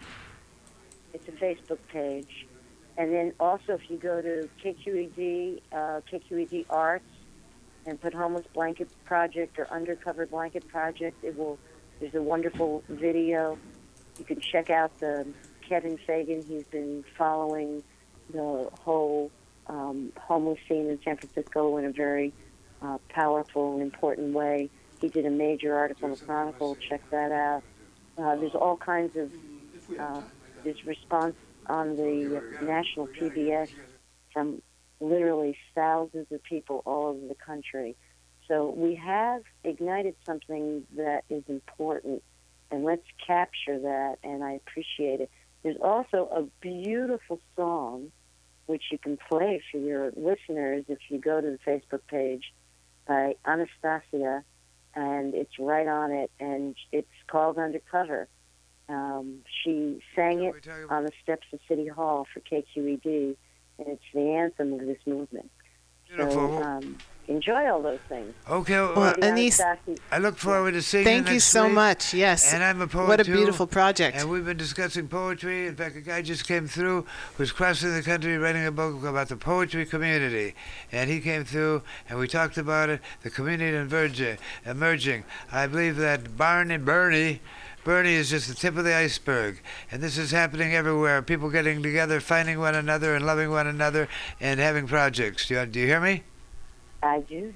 So I do is I believe it's happening, and we're part of it. It makes me want to cry to think of it because I'm 78 years old. I'm an old beatnik dude, been through it all. So anyway, thanks for calling. I got, uh, I got, uh, I got. Uh, Dogpa here. He's going to read something. And we have David. Uh, Dogpa. You know, Dogpa is the one who brought, who uh, brought you to our you to our attention and our us to your attention. Is that right? Thank you very much. Okay. Thank you. Thank you.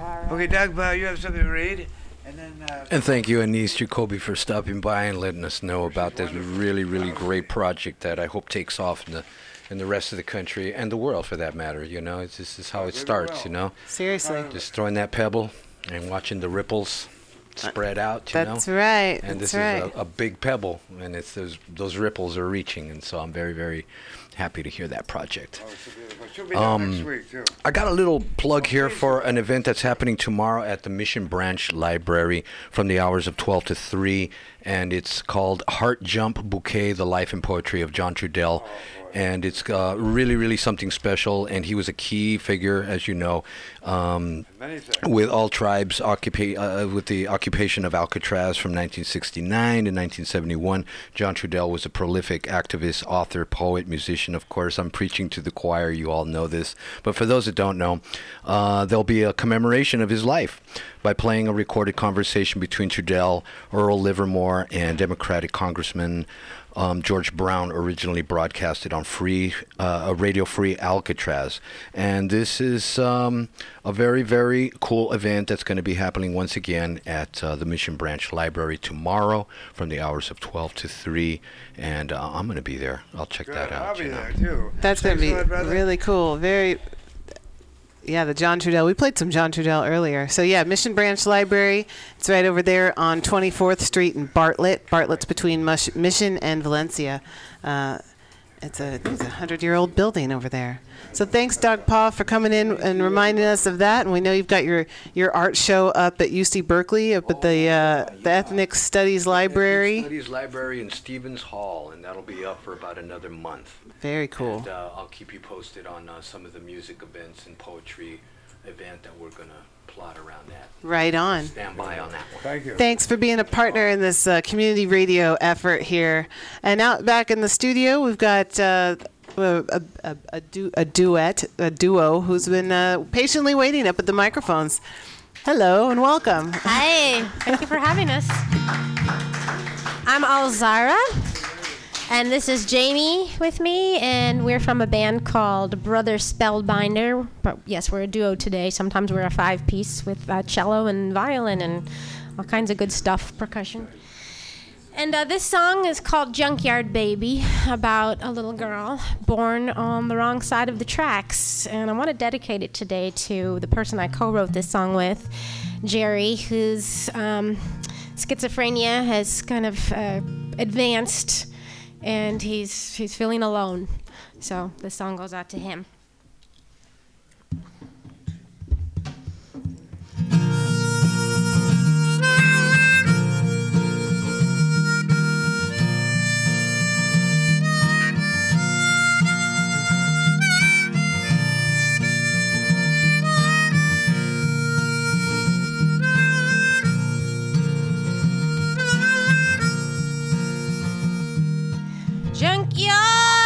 Baby chasing dragons hide and seek from paddy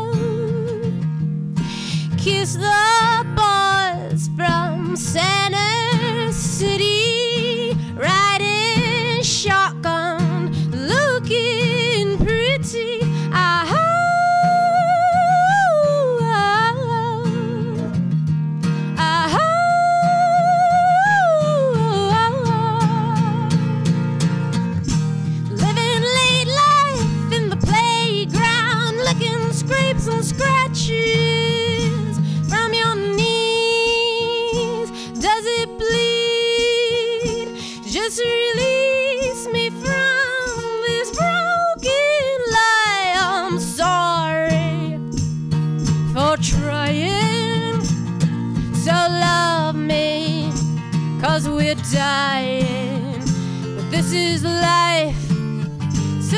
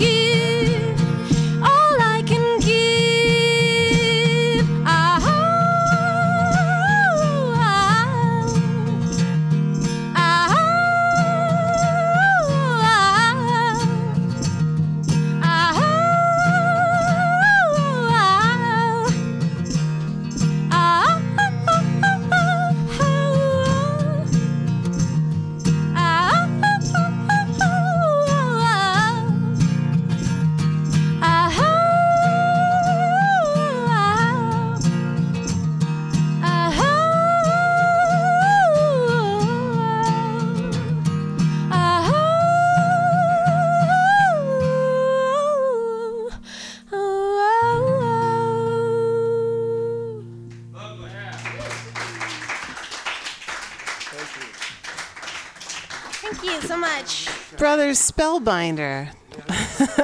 that was beautiful. Oh, that was beautiful. So, I think you've got a, what, uh, one more to do.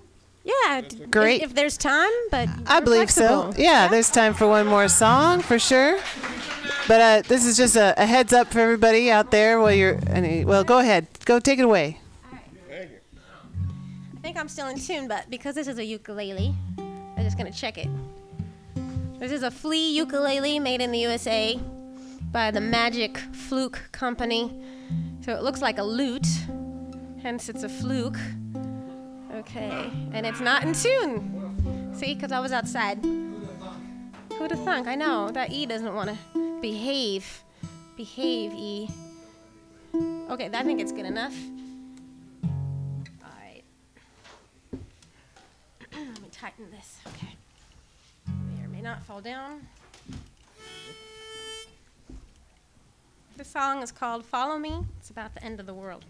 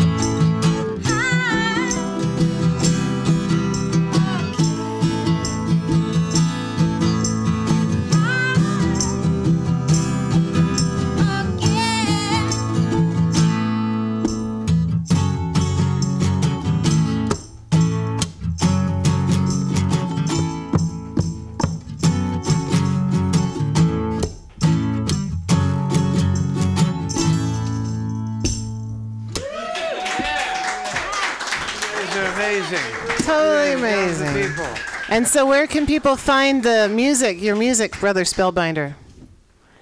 Ca- Where can people find you and your music? Okay, so facebook.com backslash Brother Spellbinder. Um, there's also brotherspellbinder.com. We haven't updated that in a while, but it's out there. And uh, just, yeah, we're online. So we'd love to hear from you. Wonderful. Well, we're so happy you came down here to be on uh, the Common Thread Collective today. MutinyRadio.fm, broadcasting live, and the podcast will show up automatically after the show on MutinyRadio.fm. So tell your friends. and we're back in the studio here with. Uh, You were about to say something, wasn't it? We're back in the studio here with D- DJ Rebel and David. And I, I just I just need to make a quick announcement, everybody. We do need to keep it real tight today, so everybody else who's going to have a chance to share, lovely, but you only got five minutes to do it. so plan accordingly, please. Uh, we do want to get everybody on um, in some fashion. So so we're back in the studio. We got DJ Rebel and we got David here. Okay, let's make let's make believe we got a couple of minutes. We on do, corporate- yeah, on we do. Radio here. Um, DJ Yeah, really. And I've got David Brankus here. David is fighting a really sleazy Ellis Act eviction by a bunch of rich liberal do-gooders. Helped organize a rally. Dave, you were at it. I was at it dur- during the Super Bowl for housing rights, and organizing under SOS San Francisco a um, recent report from UC Ber- Berkeley came out puts the lie to that you can you could be building market rate housing to get out of this housing project and the conclusions are that we need more affordable housing and to hold the stock of affordable housing. Um, David, you're fighting this with the assistance of Eviction Free San Francisco, which fights evictions with direct actions. I've been assisting on this. So, talk about your eviction and some of the things that you're doing to fight it and deal with it effectively. Well, that's that's right. Um, working with Eviction Free San Francisco has been very good. Um, it's a mutual aid organization, so there are people there that are have been fighting eviction for a couple years, um, and other people who just came in the door and are facing eviction. Um, myself, I'm going to ha- get my eviction notice in all likelihood at the end of the month, so my story is coming into the last weeks, and um, the pressure is up. Um, the people evicting me, you know, I'm an artist. I've lived in San Francisco for 34 years. I'm also a carpenter and a cabinet maker, and I've worked extensively in my apartment, fixing it up lovingly. And, um, you know, when the old owners went bankrupt during the financial crisis, my building was foreclosed, and the new owners uh, bought the building in a foreclosure sale for a song, and then hired a uh, eviction specialist and started to force everybody out. Uh, I'm the only one who's fighting it. I, I'm, uh, you know, I don't like what's going on in the city, and I feel my case can help bring a little more prominence to what's happening, uh, because it's, it's, it's almost classic. The two guys that are evicting me are tech entrepreneurs. One is a former Google employee.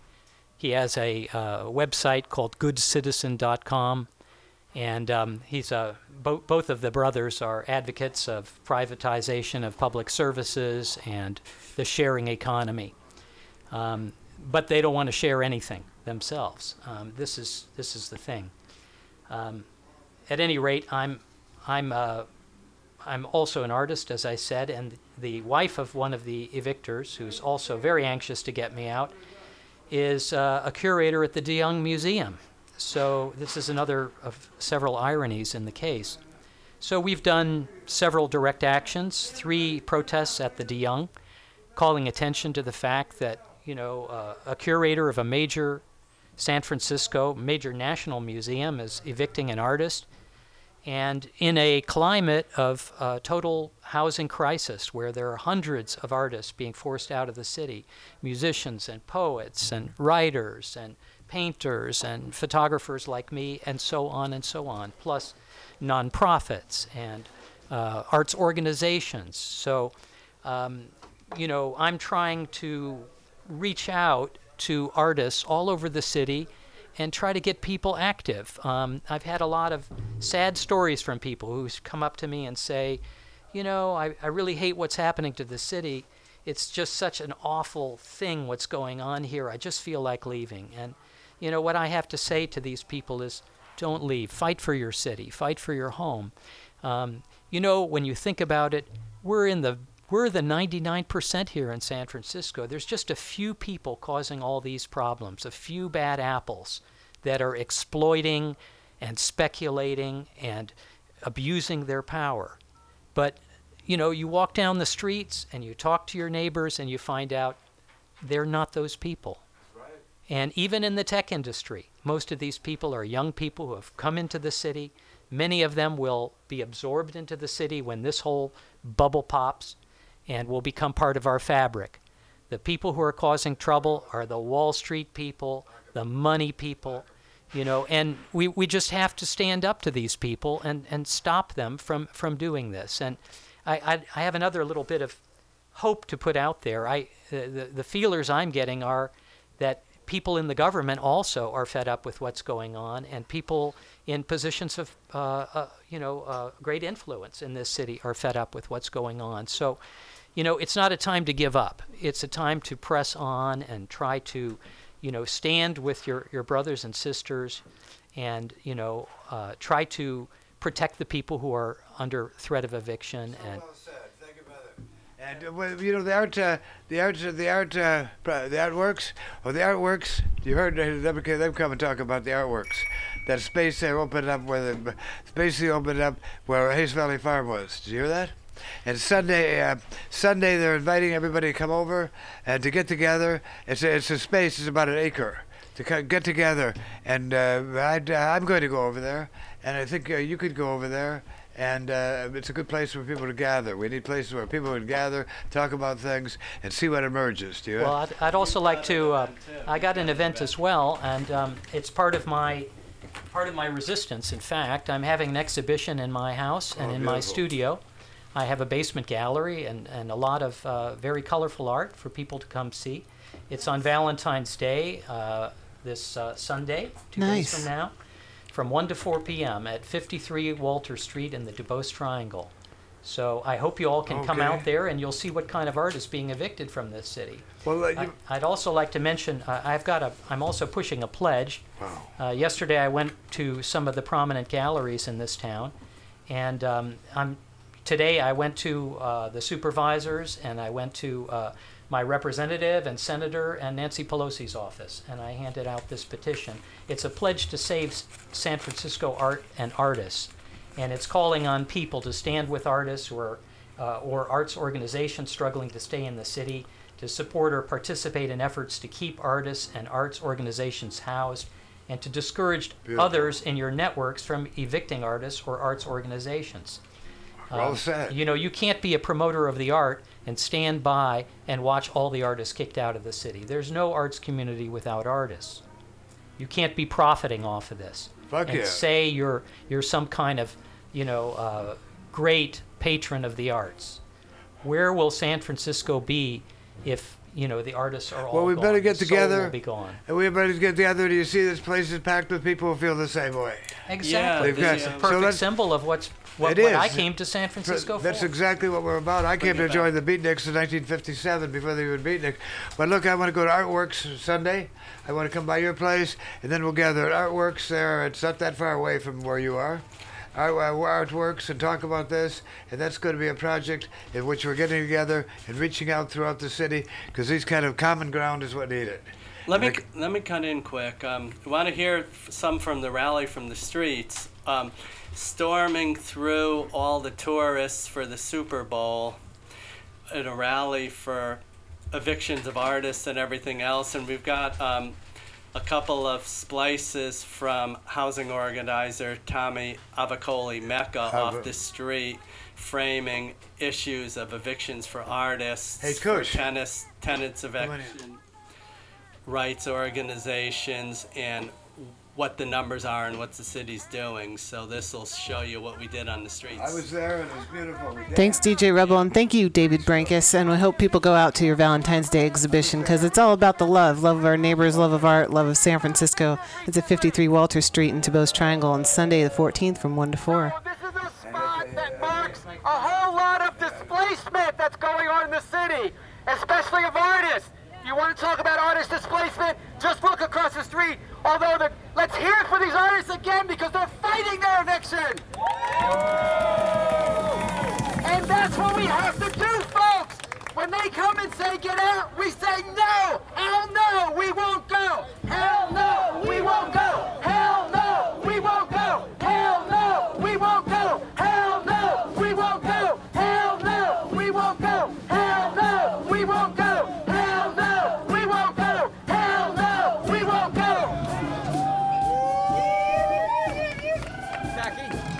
Right, we are going going on here. Mutiny Radio. Up at the mic is Max. Give us a song, Max. We'd love How you to doing, have. Val? Thanks. Good- Good. good to be back. Good to have you back.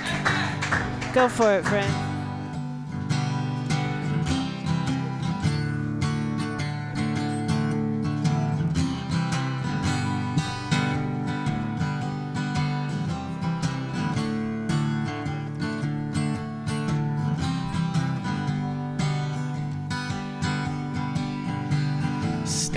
Standing on the moon, I got no cobweb on my shoes. Standing on the moon, I'm feeling so alone and blue.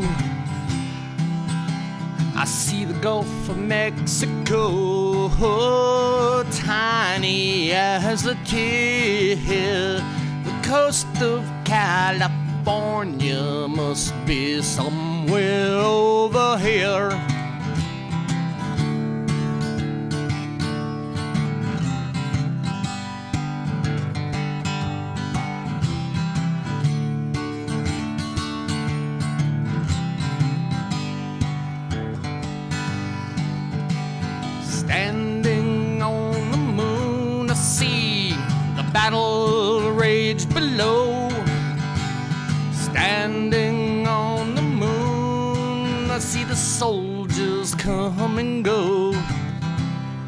There's a metal flag beside me, someone planted long ago.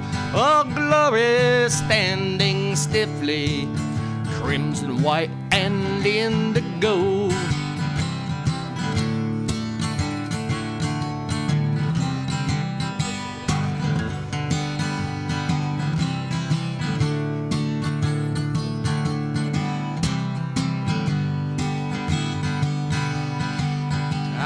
Can see all of Southeast Asia. I can see El Salvador.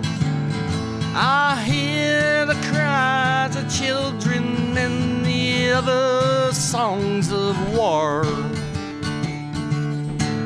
It's like a mighty melody that rings down from above. But standing here upon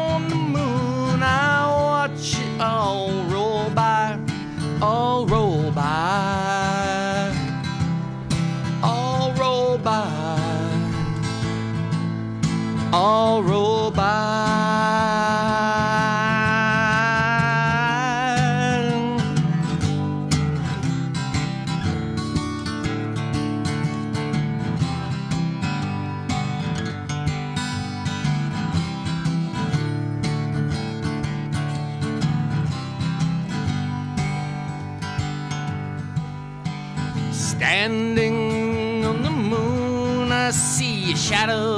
Upon the sun.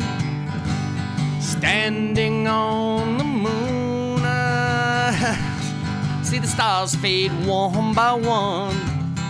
I hear a cry of victory and another of defeat.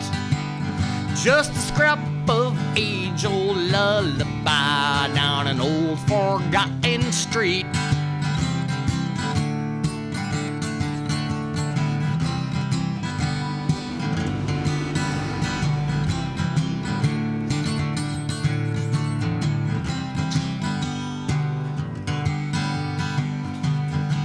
Standing on the moon where talk is cheap and vision true. Standing on the moon, but I'd rather be with you. Somewhere in San Francisco on a back porch in July, just staring up to heaven at this crescent in the sky.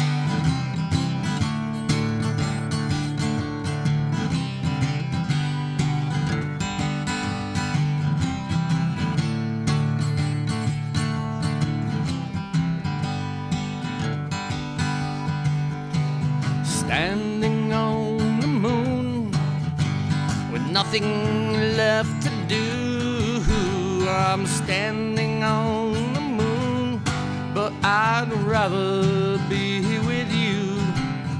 It's a lovely view of heaven, but I'd rather be with you.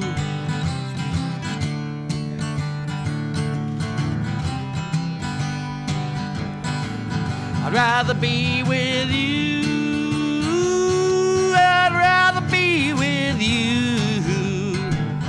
Rather be with you.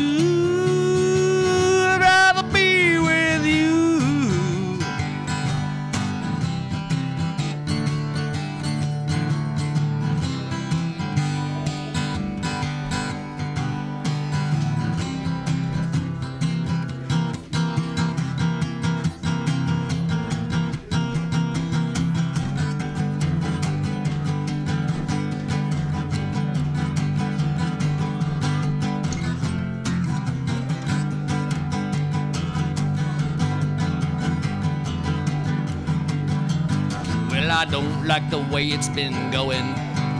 It's worse than when my whole year goes bad.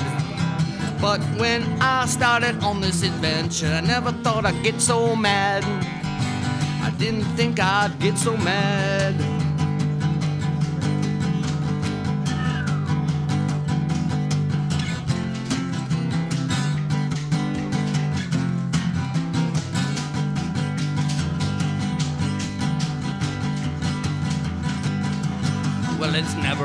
Been about romance, and you will attest to that fact.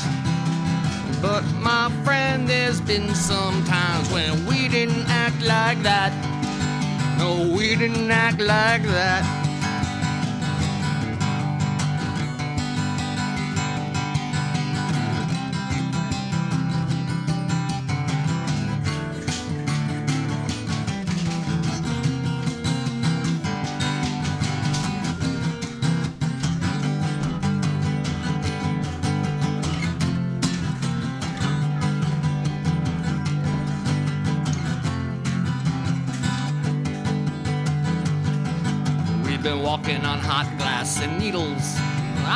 Time could be so much better spent.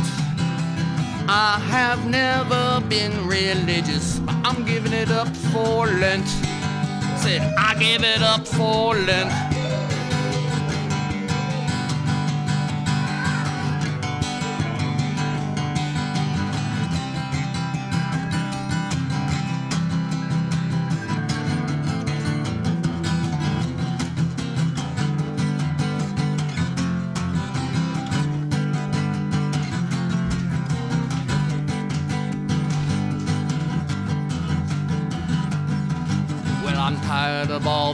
Hysterics.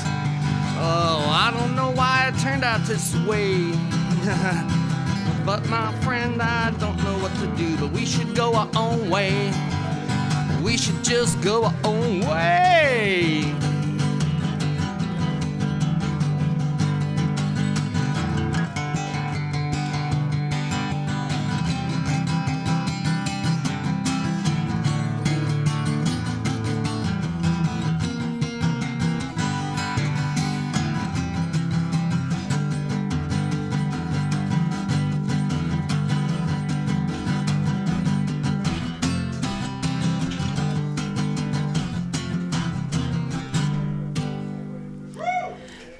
Max. Thank you so much. Yeah.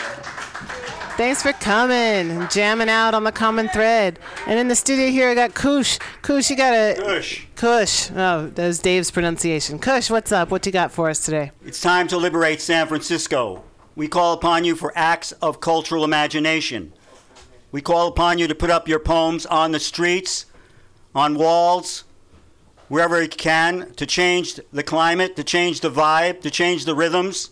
You have the power. You are the people, people of the imagination. We, act, we ask for acts of cultural imagination. This is the uh, revival of the Union of Street Poets. This is also the revival of the Artist Liberation Front in unison with the Cloud House Poetry Collective, a poets collective. So I want to sing you a song of William Blake because these problems are not in any way recent. They go back to the 1790s.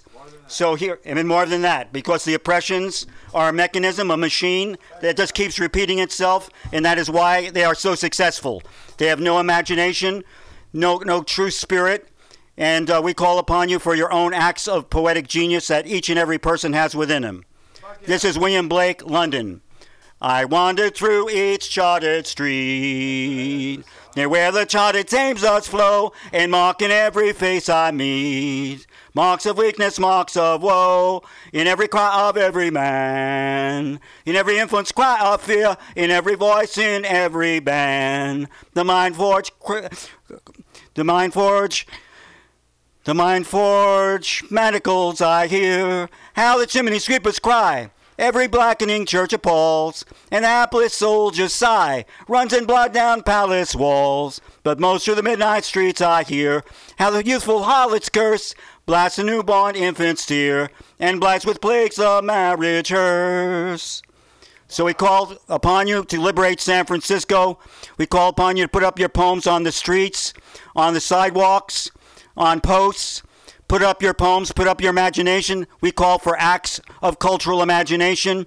This is the revival of the Union of Street Poets. This is the Artist Liberation Front taking a further step. This is the Poets Cloud House Poets Collective. And one last song, uh, I want to do Tiger. This is also William Blake. Tiger, tiger, burning bright. Tiger, tiger, burning bright in the forests of the night. What immortal hand or eye dare frame thy fearful symmetry? In what distant deeps or skies burnt the fire of thine eyes? On what wings did he aspire? What the hands there seized the fire? And what shoulders and what art could twist the sinews of thy heart? And when thy heart began to beat, what red hands and what red feet? What the hammer, what the chain? In what furnace was thy brain? What the anvil, what red grass? Did the stately terrors clasp. And when the hearts put on their spears and watered heaven with their tears, did he smile his work to see? Did he who make the lamb make thee? Tiger, tiger, burning bright in the forests of the night. What immortal hand or eye dare frame thy fearful symmetry? Peace be with you. This is Kush, the Cloud House, the Artist Liberation Front. Liberate San Francisco. It is time for acts of cultural imagination. Well, this hey, Kush, thanks Nice. for coming. We got we go back way way back. This be free radio. Could you ta- get Dan, ask uh, Richard and Dan to come on in? Come on in, fellas. Hey, Kush. So glad you're here. As you can see, we got something going Thank on you so here much. each and every week. Each and every week. we be Call, here. a call to action for acts of cultural imagination. Cloud House Poets Collective. Well, we're, we're down. Very cool. Very cool. Well, we're the, well, Thanks, we're, Kush. We'll see we're you not- again. Yeah, And now we're we've not the got- voice, but we are a voice of just that. And we've got uh, Dan and Richard who've just come in. These two guys who helped, uh, these two gentlemen who put on a fantastic week of series in San Francisco last week. Um, but meanwhile, let's uh, while we talk to these poets, um, we got to get the next couple of people who are going to be performing out there. I guess James, get ready. Uh, James Conrad's going to be playing. Who, who's going to be playing with you out there?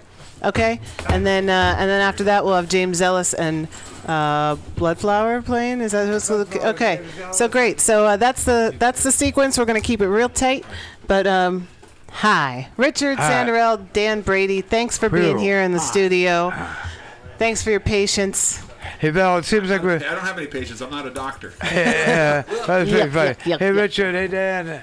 Hey, uh, hey, Richard. Hey, Dan. Hey, Val. Seems like we reached a new letter level of participation here. I know, In This voice it's- I of liberation, of liberation, liberation. But I think we can handle it. So anyway, Richard, give us a. Well, I'm gonna let Dan go first. Okay, Dan. Let me go first. Okay, so perfect. hi everybody. I'm Dan Hey, Dan. Brady, And um, I'm, I'm- He's a man. I'm going to read from my new book, and New you book. can find find that. This is called Insight to Riot. It's on uh, uh, Amazon, and uh, and I have a Amazon page, Dan Brady, and you can find me through many ways. But this is this is because everybody says we're number one. I like it when they say the United States is number one. So here's my take on that. We're number one in exporting malicious influence and overturning national governments to supplant them with horrifically brutal dictators, dozens since 1950, making God old USA complicit in the killing of many millions of the world over during the decades. And no, no, no, no one is even a close second. American exceptionalism, honestly, there's almost no end. Number one in fu- funding militaries that just don't stand up. Think back. Congo, Indonesia, Vietnam, and the 25 billion for Iraq's army, which pretty much collapsed twice, allowing us to restand it twice. And how about that Afghan army? Don't tell me we haven't made progress. The force's annual desertion rate, once over 50%, has been reduced to about 25%, as far as we can tell. Number one for invading, occupying, and or bombing Muslim countries. An amazing 14 since 1980. I defy you to find any country with such bragging rights. And, by the way, we're number one in knocking off wedding parties in Iraq, Afghanistan, and Yemen. Yep, brides, grooms, and in laws, babies, and hundreds of wedding guests obliterated by American air power. Who else has even one? I ask you. And with hundreds of bases strewn across the planet, some with bowling alleys, pizza restaurants, and theaters, we're number one in military bases. Number one for investment in military and homeland security. In 2011, our defense budget outstripped that of the next dozen countries combined. And we're number one in the number of military actions at any given time, with boots on the ground in 135 countries as we speak. We have a new war on our hands every time we turn around. So, there, in your face, Russia. And we're number one in rendition. Since 9 11, 136, quote, terror uh, suspects, unquote, have been snatched by the CIA or its sycophants off the streets or out of their beds all around the world. Now, who can top that? Certainly not Russia, China, Syria, Iraq, North Korea, Iran, or China, even if they are all combined. Now, the U.S. may not be number one in genocide, but it's not for want of trying. Although the numbers are hard to come by, including as it would millions upon millions of First Nation peoples, we are certainly ranked higher than Israel, England, or Germany for that matter. Probably give Russia, Genghis Khan, China, India, and the Celts all runs for their respective currencies. We're number one in locking up our own citizens. No country comes near to America in that field, and inside that number one, we're number one for the number of minors we have incarcerated in prisons, and number one for the number of gun related deaths, murders, and mass murders, drunk driving deaths, and suicides. Ding, ding, ding, ding. Number one in purposely creating public ignorance. Only in America are women actively discouraged from using family planning. Only here do we devote entire networks to the glorification of idiocy, violence, vapid nonsense, defiant ignorance. Only here have universities focused on making money rather than providing quality education. It's no surprise we're number one in the number of ignorant people who, by electing their, those of their own kind, ruin this country from the inside out and they don't even know it. Hoo-yah for America! We have the largest, most inactive, non-informed, brain-fried population on the planet, with its collective boob tube eyeballs and media that mismanages misinformation. The USA, home to the banksters who robbed everyone blind, squandered that pilf- pilfered wealth, and wrought chaotic havoc on the economy, the ecology, the infrastructure, educational systems, and more, still has not managed one single prosecution. I say that's amazing. Number one in the sheer volume of money flooding the political justice and regulatory system is mind boggling. So it is no surprise that public servants have deserted the interests of the public, even as the government spends more than half its money on weapons to kill people, all for fun and profit. And number one in exporting jobs, we outsource everything, stash more cash overseas than any other group, and that figure is in the trillions. The trillions. The number one enabler in supplying multifarious illegal drugs to the world. I mean, to say Afghanistan alone, the poppy growth has soared above all previous levers, not to mention prescription drugs that are smuggled out and smuggled in by the ton. Number one in growing and exporting experimental GMO to poor countries, and hey, no one else is even trying. The USA has the world's most expensive Medicare system. It's number one in delivering the least care per monetary unit to the ones who need it the most. Also, we're number one in promoting cigarette use and so have the lion's share of the responsibility for over 30 million or so fatalities each year due to the death sticks. Last, but certainly not least, number one in toilets and surrounding bath fixtures. Of course, other countries make the toilets and fixtures and immigrants install them, but it's we who sit on our thrones. No one else puts it all together quite like we do for a truly relaxing dumper session. And we have the softest toilet paper in the world, perfumed yet already, designer patterns, colored to match this or that. Yet another number one spot. USA, USA, we are number one. Number one. Wow, what an indictment, Dan Brady. It's fun facts, folks. It is fun facts. I love the fun way that you deliver these facts. Otherwise, we'd all be in tears. Yeah, Thank you. CreativeIdeasForYou.com. That's where I am. You can find me there. Or Creative Ideas, San Francisco, Dan Brady, anything. And we can Richard find- wants to get in here. Yeah, on get the in same there, page Richard. by creative doing it. Well, yeah. Go ahead, Richard. All right. And it's Sacred Grounds I'm every gonna be Wednesday. stupid in one of these, and the other one I'm going to be pissed off. Oh, can you hear me out there? Wanna- I'm going to be stupid on one and pissed off on another. Glove loses its mind. Glove loses its mind. I am at the checkout counter when a woman comes running in, desperate, frantic. She asks, Have you found her glove? I said, Yes, I'd found it. It was desperate out in the rain, sheer terror. It kept looking in every direction, becoming untethered. People walked by, even a rat blowing trash blew by. by. But sign of its mate and wearer still out of sight that gives this glove the blues most high. I decided to pick it up and take it to the store before who knows what befalls this glove. It couldn't go, but I am stronger. I am man. I'm still, I would not calm down. It was hysterical until you came in, and now it's home with you and its mate. The three of them made such a great threesome, I asked them if I could join. Well, hey, you know, nice pickup line. Hey, can I join you? You look like a great threesome. What is All right, members of my generation. This is an older one. I had a newer one, but I'm going to read this one. Uh, members of my generation. I see members of my generation who never gave up struggle for clarity, sanity, intellect. I see members of my generation who never even tried. But then there are those who uh, started and were sidetracked and or lost their minds or just gave up. I see the Vietnam War generation sent their kids off to forever wars. Someone forgot to tell us. Uh, excuse me, I've got to enlarge this. It's getting small here. Um, I see the Vietnam uh, War generation sent their kids off to the forever wars. Someone forgot not to trust those who continue to lie to you. Every generation has have, has its right to fight a war for USA, to fight for everyone else's rights, including theirs. I see my generation is taking the task for drug use. My generation did not start that fire. My parents' generation taught us how to smoke, drink, and use prescription drugs, speed, and downers.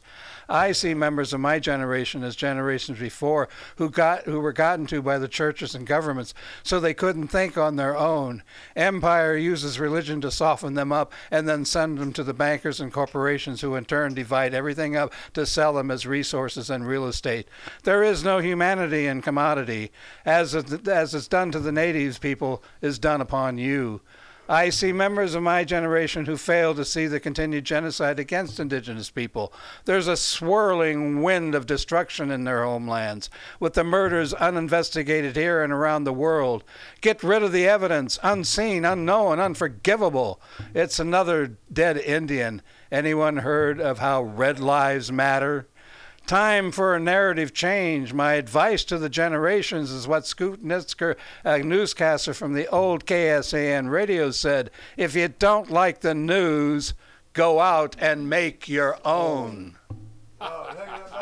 Power, powerful, minutes powerful stuff here. Powerful. And Richard and Dan, thank you so much Oh, for it's so organizing. We're getting it down. We're and- getting it together. and- it's amazing what we can yeah, do here. Diamond What we- Dave Day a couple weeks ago, Wait, wait, and I bringing your radical poetry Oh, to Mutiny Radio. And uh, then- Out into the studio, we got James Conrad and Rivo. Hello, folks. My name is. Oh, and we've got recognition. Yeah. Thank you very much. My name is James Conrad, and this is my book. I also have a book available on Amazon. It is called Zurdo Cleans House. And it's basically a revenge thriller that makes the statement that when society treats a man as an enemy, they create an enemy. And so at this point in the story, this is what we've uh, experienced so far. We've witnessed Zurdo being wrongfully prosecuted for murder and child molestation. We've seen him do 11 hard years in San Quentin. We've seen him be found innocent ultimately and be let out, and then only discover that he's been diagnosed with stage four pancreatic cancer. And we've seen him uh, get to such a level of embitterment that he has. Uh, well, he's murdered one of the people who railroaded him so far, the guy who called the police. And now the story takes a serendipitous turn in episode 56 of Zurdo Cleans House. Also on guitar with me is going to be Rivo. And, uh, yeah. And uh, Hit It, episode 56 of Zurdo Cleans House. Once Zurdo had filled his prescription, he drove to Santa Cruz to pay Casey a visit, phoning him en route to. Oh, wait, no, I'm sorry. Episode. This is episode 50. Back up. Sorry, I, I went ahead. I goofed. This. We now have episode 55 of Zurdo Cleans House. Over the next two and a half weeks, while Casey set about gathering information on Officer Michael Kerr, Assistant DA Kendall Reichart, and Judge Malcolm Connors, Zurdo spent his time visiting with his family, going to the hospital once a week for chemotherapy, and if he felt well enough, working and practicing his karate. One Wednesday at the end of June, as Zurdo was at Walgreens sitting in a chair in front of the pharmacy counter waiting to get his prescription filled, he heard a voice to his right say, Pardon me, sir. As Zurdo looked straight ahead from the corner of his eye, he noticed a somewhat muscular man of medium height and build nodding and waving in his direction, trying to get his attention. Excuse me, sir. Zurdo turned to the man. Can I help you? Don't take this the wrong way, but you look kind of familiar. I have the feeling I know you from somewhere. Zurdo looked the man in the eye, squinting a little with suspicion, but with a polite smile nonetheless. Okay. If you don't mind me asking, what's your name? Lorenzo. Zurdo blinked a couple times as he himself found something familiar about the man who approached him. The man frowned and chewed his, chewed his lips. By any chance, do people call you Zurdo? Yeah, said Zurdo. Sometimes. I thought so, said the man, smiling even though regret began to trickle into his expression. I'm Michael Kerr. I was the cop who arrested you. Oh, yeah, said Zurdo, taking a deep breath to control his anger as his smile began to grow a little bitter. I remember you. Pensé que, que, pensé que eras tú, pedazo de mierda. Yeah, said Michael Kerr, his eyes flickering a little with shame and anxiety. So you're out now, huh? Yep, said Zurdo, slouching back into the chair. Sí, soy libre, pero qué carajo que importe, cabrón. Once años de mi vida que nunca voy a tener de vuelta y ahora me estoy muriendo de todas formas. Muchas gracias, pinche bastardo. Michael glanced into Zurdo's eyes for a little more than a second, then, looked at the ground.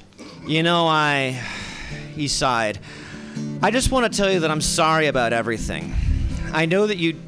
I know it turned out that you didn't do anything after all, and I kind of feel responsible. I, I regret what happened. Zurdo put his hand up.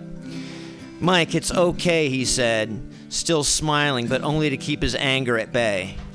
You can't change the past. Pedir perdón no va a cambiar absolutamente nada, hijo de puta. Yeah, said Michael, taking a deep breath. I Guess that's true. Still feeling somewhat nervous and ashamed, he darted his eyes around and then looked back at Zurdo. Anyway, have you been? Well, I got diagnosed with cancer. Oh shit, said Michael, his eyes opening wide as furrows of worry creased across his forehead. Are you going to be okay? Zurdo sighed and shrugged his shoulders with resignation. Well, it's stage four, he said, and there ain't no stage five, so probably not. Fuck, said Michael. It's terrible. Yeah, said Zurdo. Well, you know, shit happens, right? Que carajo te importa? Yeah, still though, I'm really sorry for you, man. I'll pray for you. I wish you the best. Uh huh, said Zurdo. Vete la mierda. Anyway, what about you? You still a cop or what? No, I retired back in March, said Michael. I'm working with AlliedBarton now, doing security. Oh, okay, said Zurdo. How's that treating you? Not bad, said Michael. It has its perks. That's good, said Zurdo.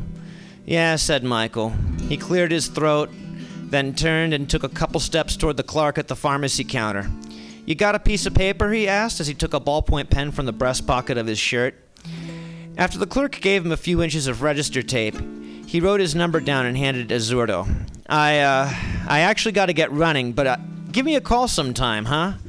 We'll go for a beer or something. Yeah, what do you say? Zurdo looked at the scrap of paper Michael handed him and rocked his head a little from side to side. Hmm, I don't drink, but yeah, he said, pocketing Michael's number. Maybe. Vete al infierno, hijo de puta. All right, said Michael with a cordial, relaxed smile. Anyway, it was good to see you. He offered Zurdo a handshake. Don't be a stranger, huh? Yeah, said Zurdo with a grin, shaking his hand. I'll give you a call.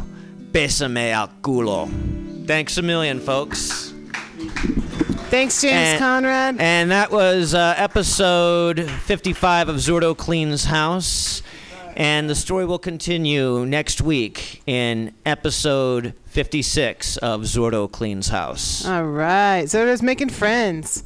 Love it. All right. So James Ellis and Bloodflower, you guys are the last ones. We got just a couple minutes left in the show, about four. uh, we, we love everybody. Thanks for being part of the Common Thread Collective. Take it away, guys. No. Hey, Global Val, this is Mr. J. Krishnamurti from his journal. Mr. Bloodflower on piano. In the valley of orange orchards, this one was very well looked after. Row after row of young trees, strong and sparkling in the sun.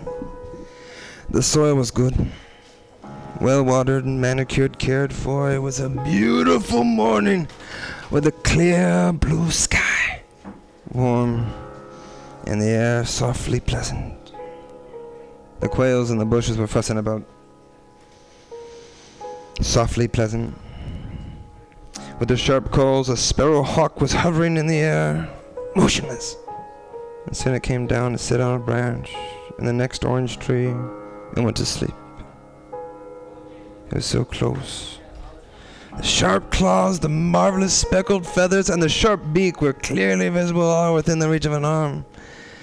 It had been earlier in the morning, under the avenue of mimosa, and the small birds were crying out their alarms. Under the trees, two king snakes, with their dark brown rings under the leaf, their bodies curling around each other, and as they pressed close by, they were utterly unaware of a human presence. They'd been on a shelf in the shed, stretched out, their dark, bright eyes watching and waiting for the mice. They stared without blinking, for they had no eyelids. They must have been there during the night, and now they were among the bushes. It was their ground, and they were seen often. And on picking up one of them, it coiled around the arm, and it felt cool to the touch. All these living things seem to have their own order, their own discipline, and their own play and gaiety. Materialism. That nothing exists but matter is the prevailing and the persistent activity of human beings who are affluent and those who are not. There is a whole block of the world which is dedicated to materialism. The structure of our society is based upon the f- formula with all of its consequences. The other blocks are also materialistic, but some kind of idealistic principles are accepted when it's convenient and discarded under the name of rationality and necessity. in changing the environment. Violently or slowly, revolution or evolution, the behavior of man is changed according to the culture in which he lives. It is an age old conflict between those who believe man is matter and those who pursue spirit. This division has brought such misery, confusion, illusion to man. Thought is material, and its activity, outer or inner, is materialistic. Thought is measurable, and so is time. Within this area, consciousness is matter. Consciousness is its, its content. The content is consciousness. They are inseparable. The content is the many things which thought has put together. The past. Modifying the present, which is the future, which is time. Time is movement within the area which is consciousness. Expanded or contracted, thought is memory. Experience and knowledge, and this memory with its images and its shadows is the self, the me, and the not me, the we and the they. The essence of division is the self, with all its attributes and qualities. Materialism only gives strength and growth to the self. The self may and does identify itself with the state, with an ideology, with activities of the non me, religious or secular, but it is still the self. Its beliefs are self created, as are its pleasures and fears. Thought, by its very nature and structure, is fragmentary, and conflict and war between the various fragments, the nationalities, the races, and ideologies. A materialistic humanity will destroy itself unless the self is wholly abnegated, abandoned.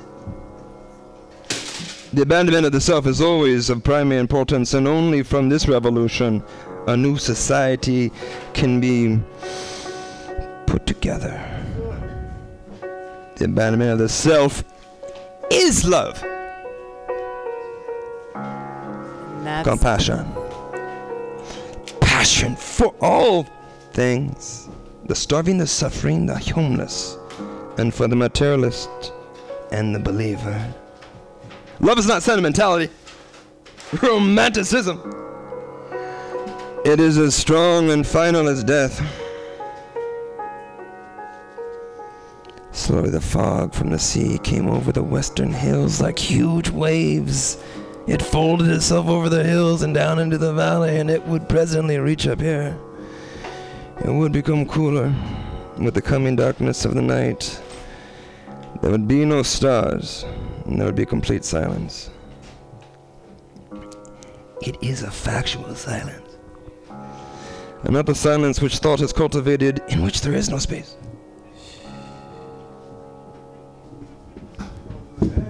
Thank you. Thank you, everybody, for being part of the show today. Thank James Ellis. Thank you, Bloodflower, for playing piano. Thanks for everybody's patience today. Um, we love you. Uh, this is the Common Thread Collective. We're here every Friday from 3 to 6 and uh, love what you do. Thanks for being part of this and making it happen. Um, and we'll see you next Friday.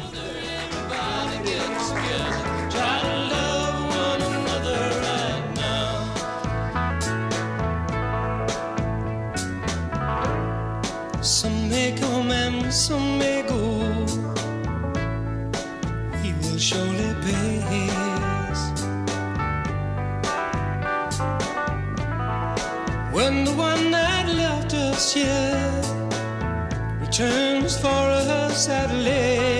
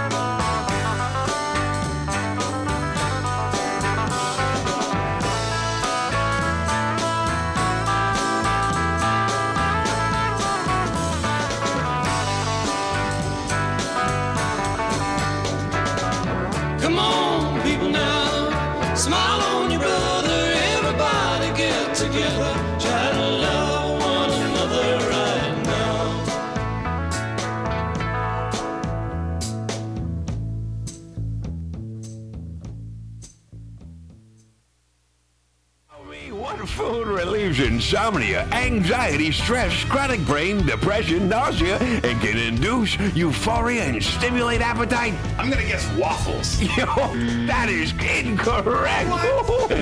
Actually, Alex, the food I'm talking about are cannabis-based medicinal extracts. Cannabis-based medicinal extracts? That sounds like you're smoking drugs, Ed. No, baby. There are smokeless, safe, and less expensive alternative to smoking. But can I use it to sleep? Yes, baby. Good, because I'm so excited by this that I may never sleep again. And it sounds like you, Alex, may want to check out the number 4 AltaCalifornia.com. That's 4 AltaCalifornia.com for a non-addictive pharmaceutical-free alternative to smoking medical marijuana. Check them out today at number 4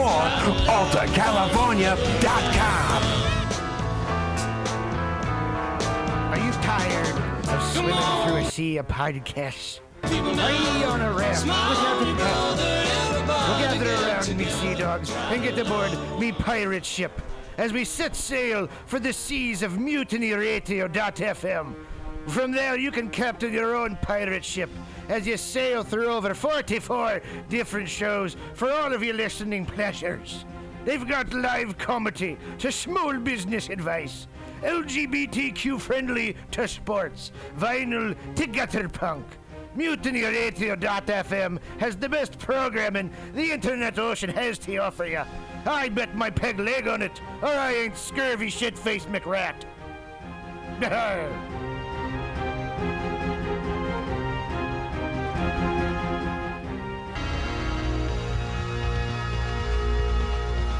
Hey, you.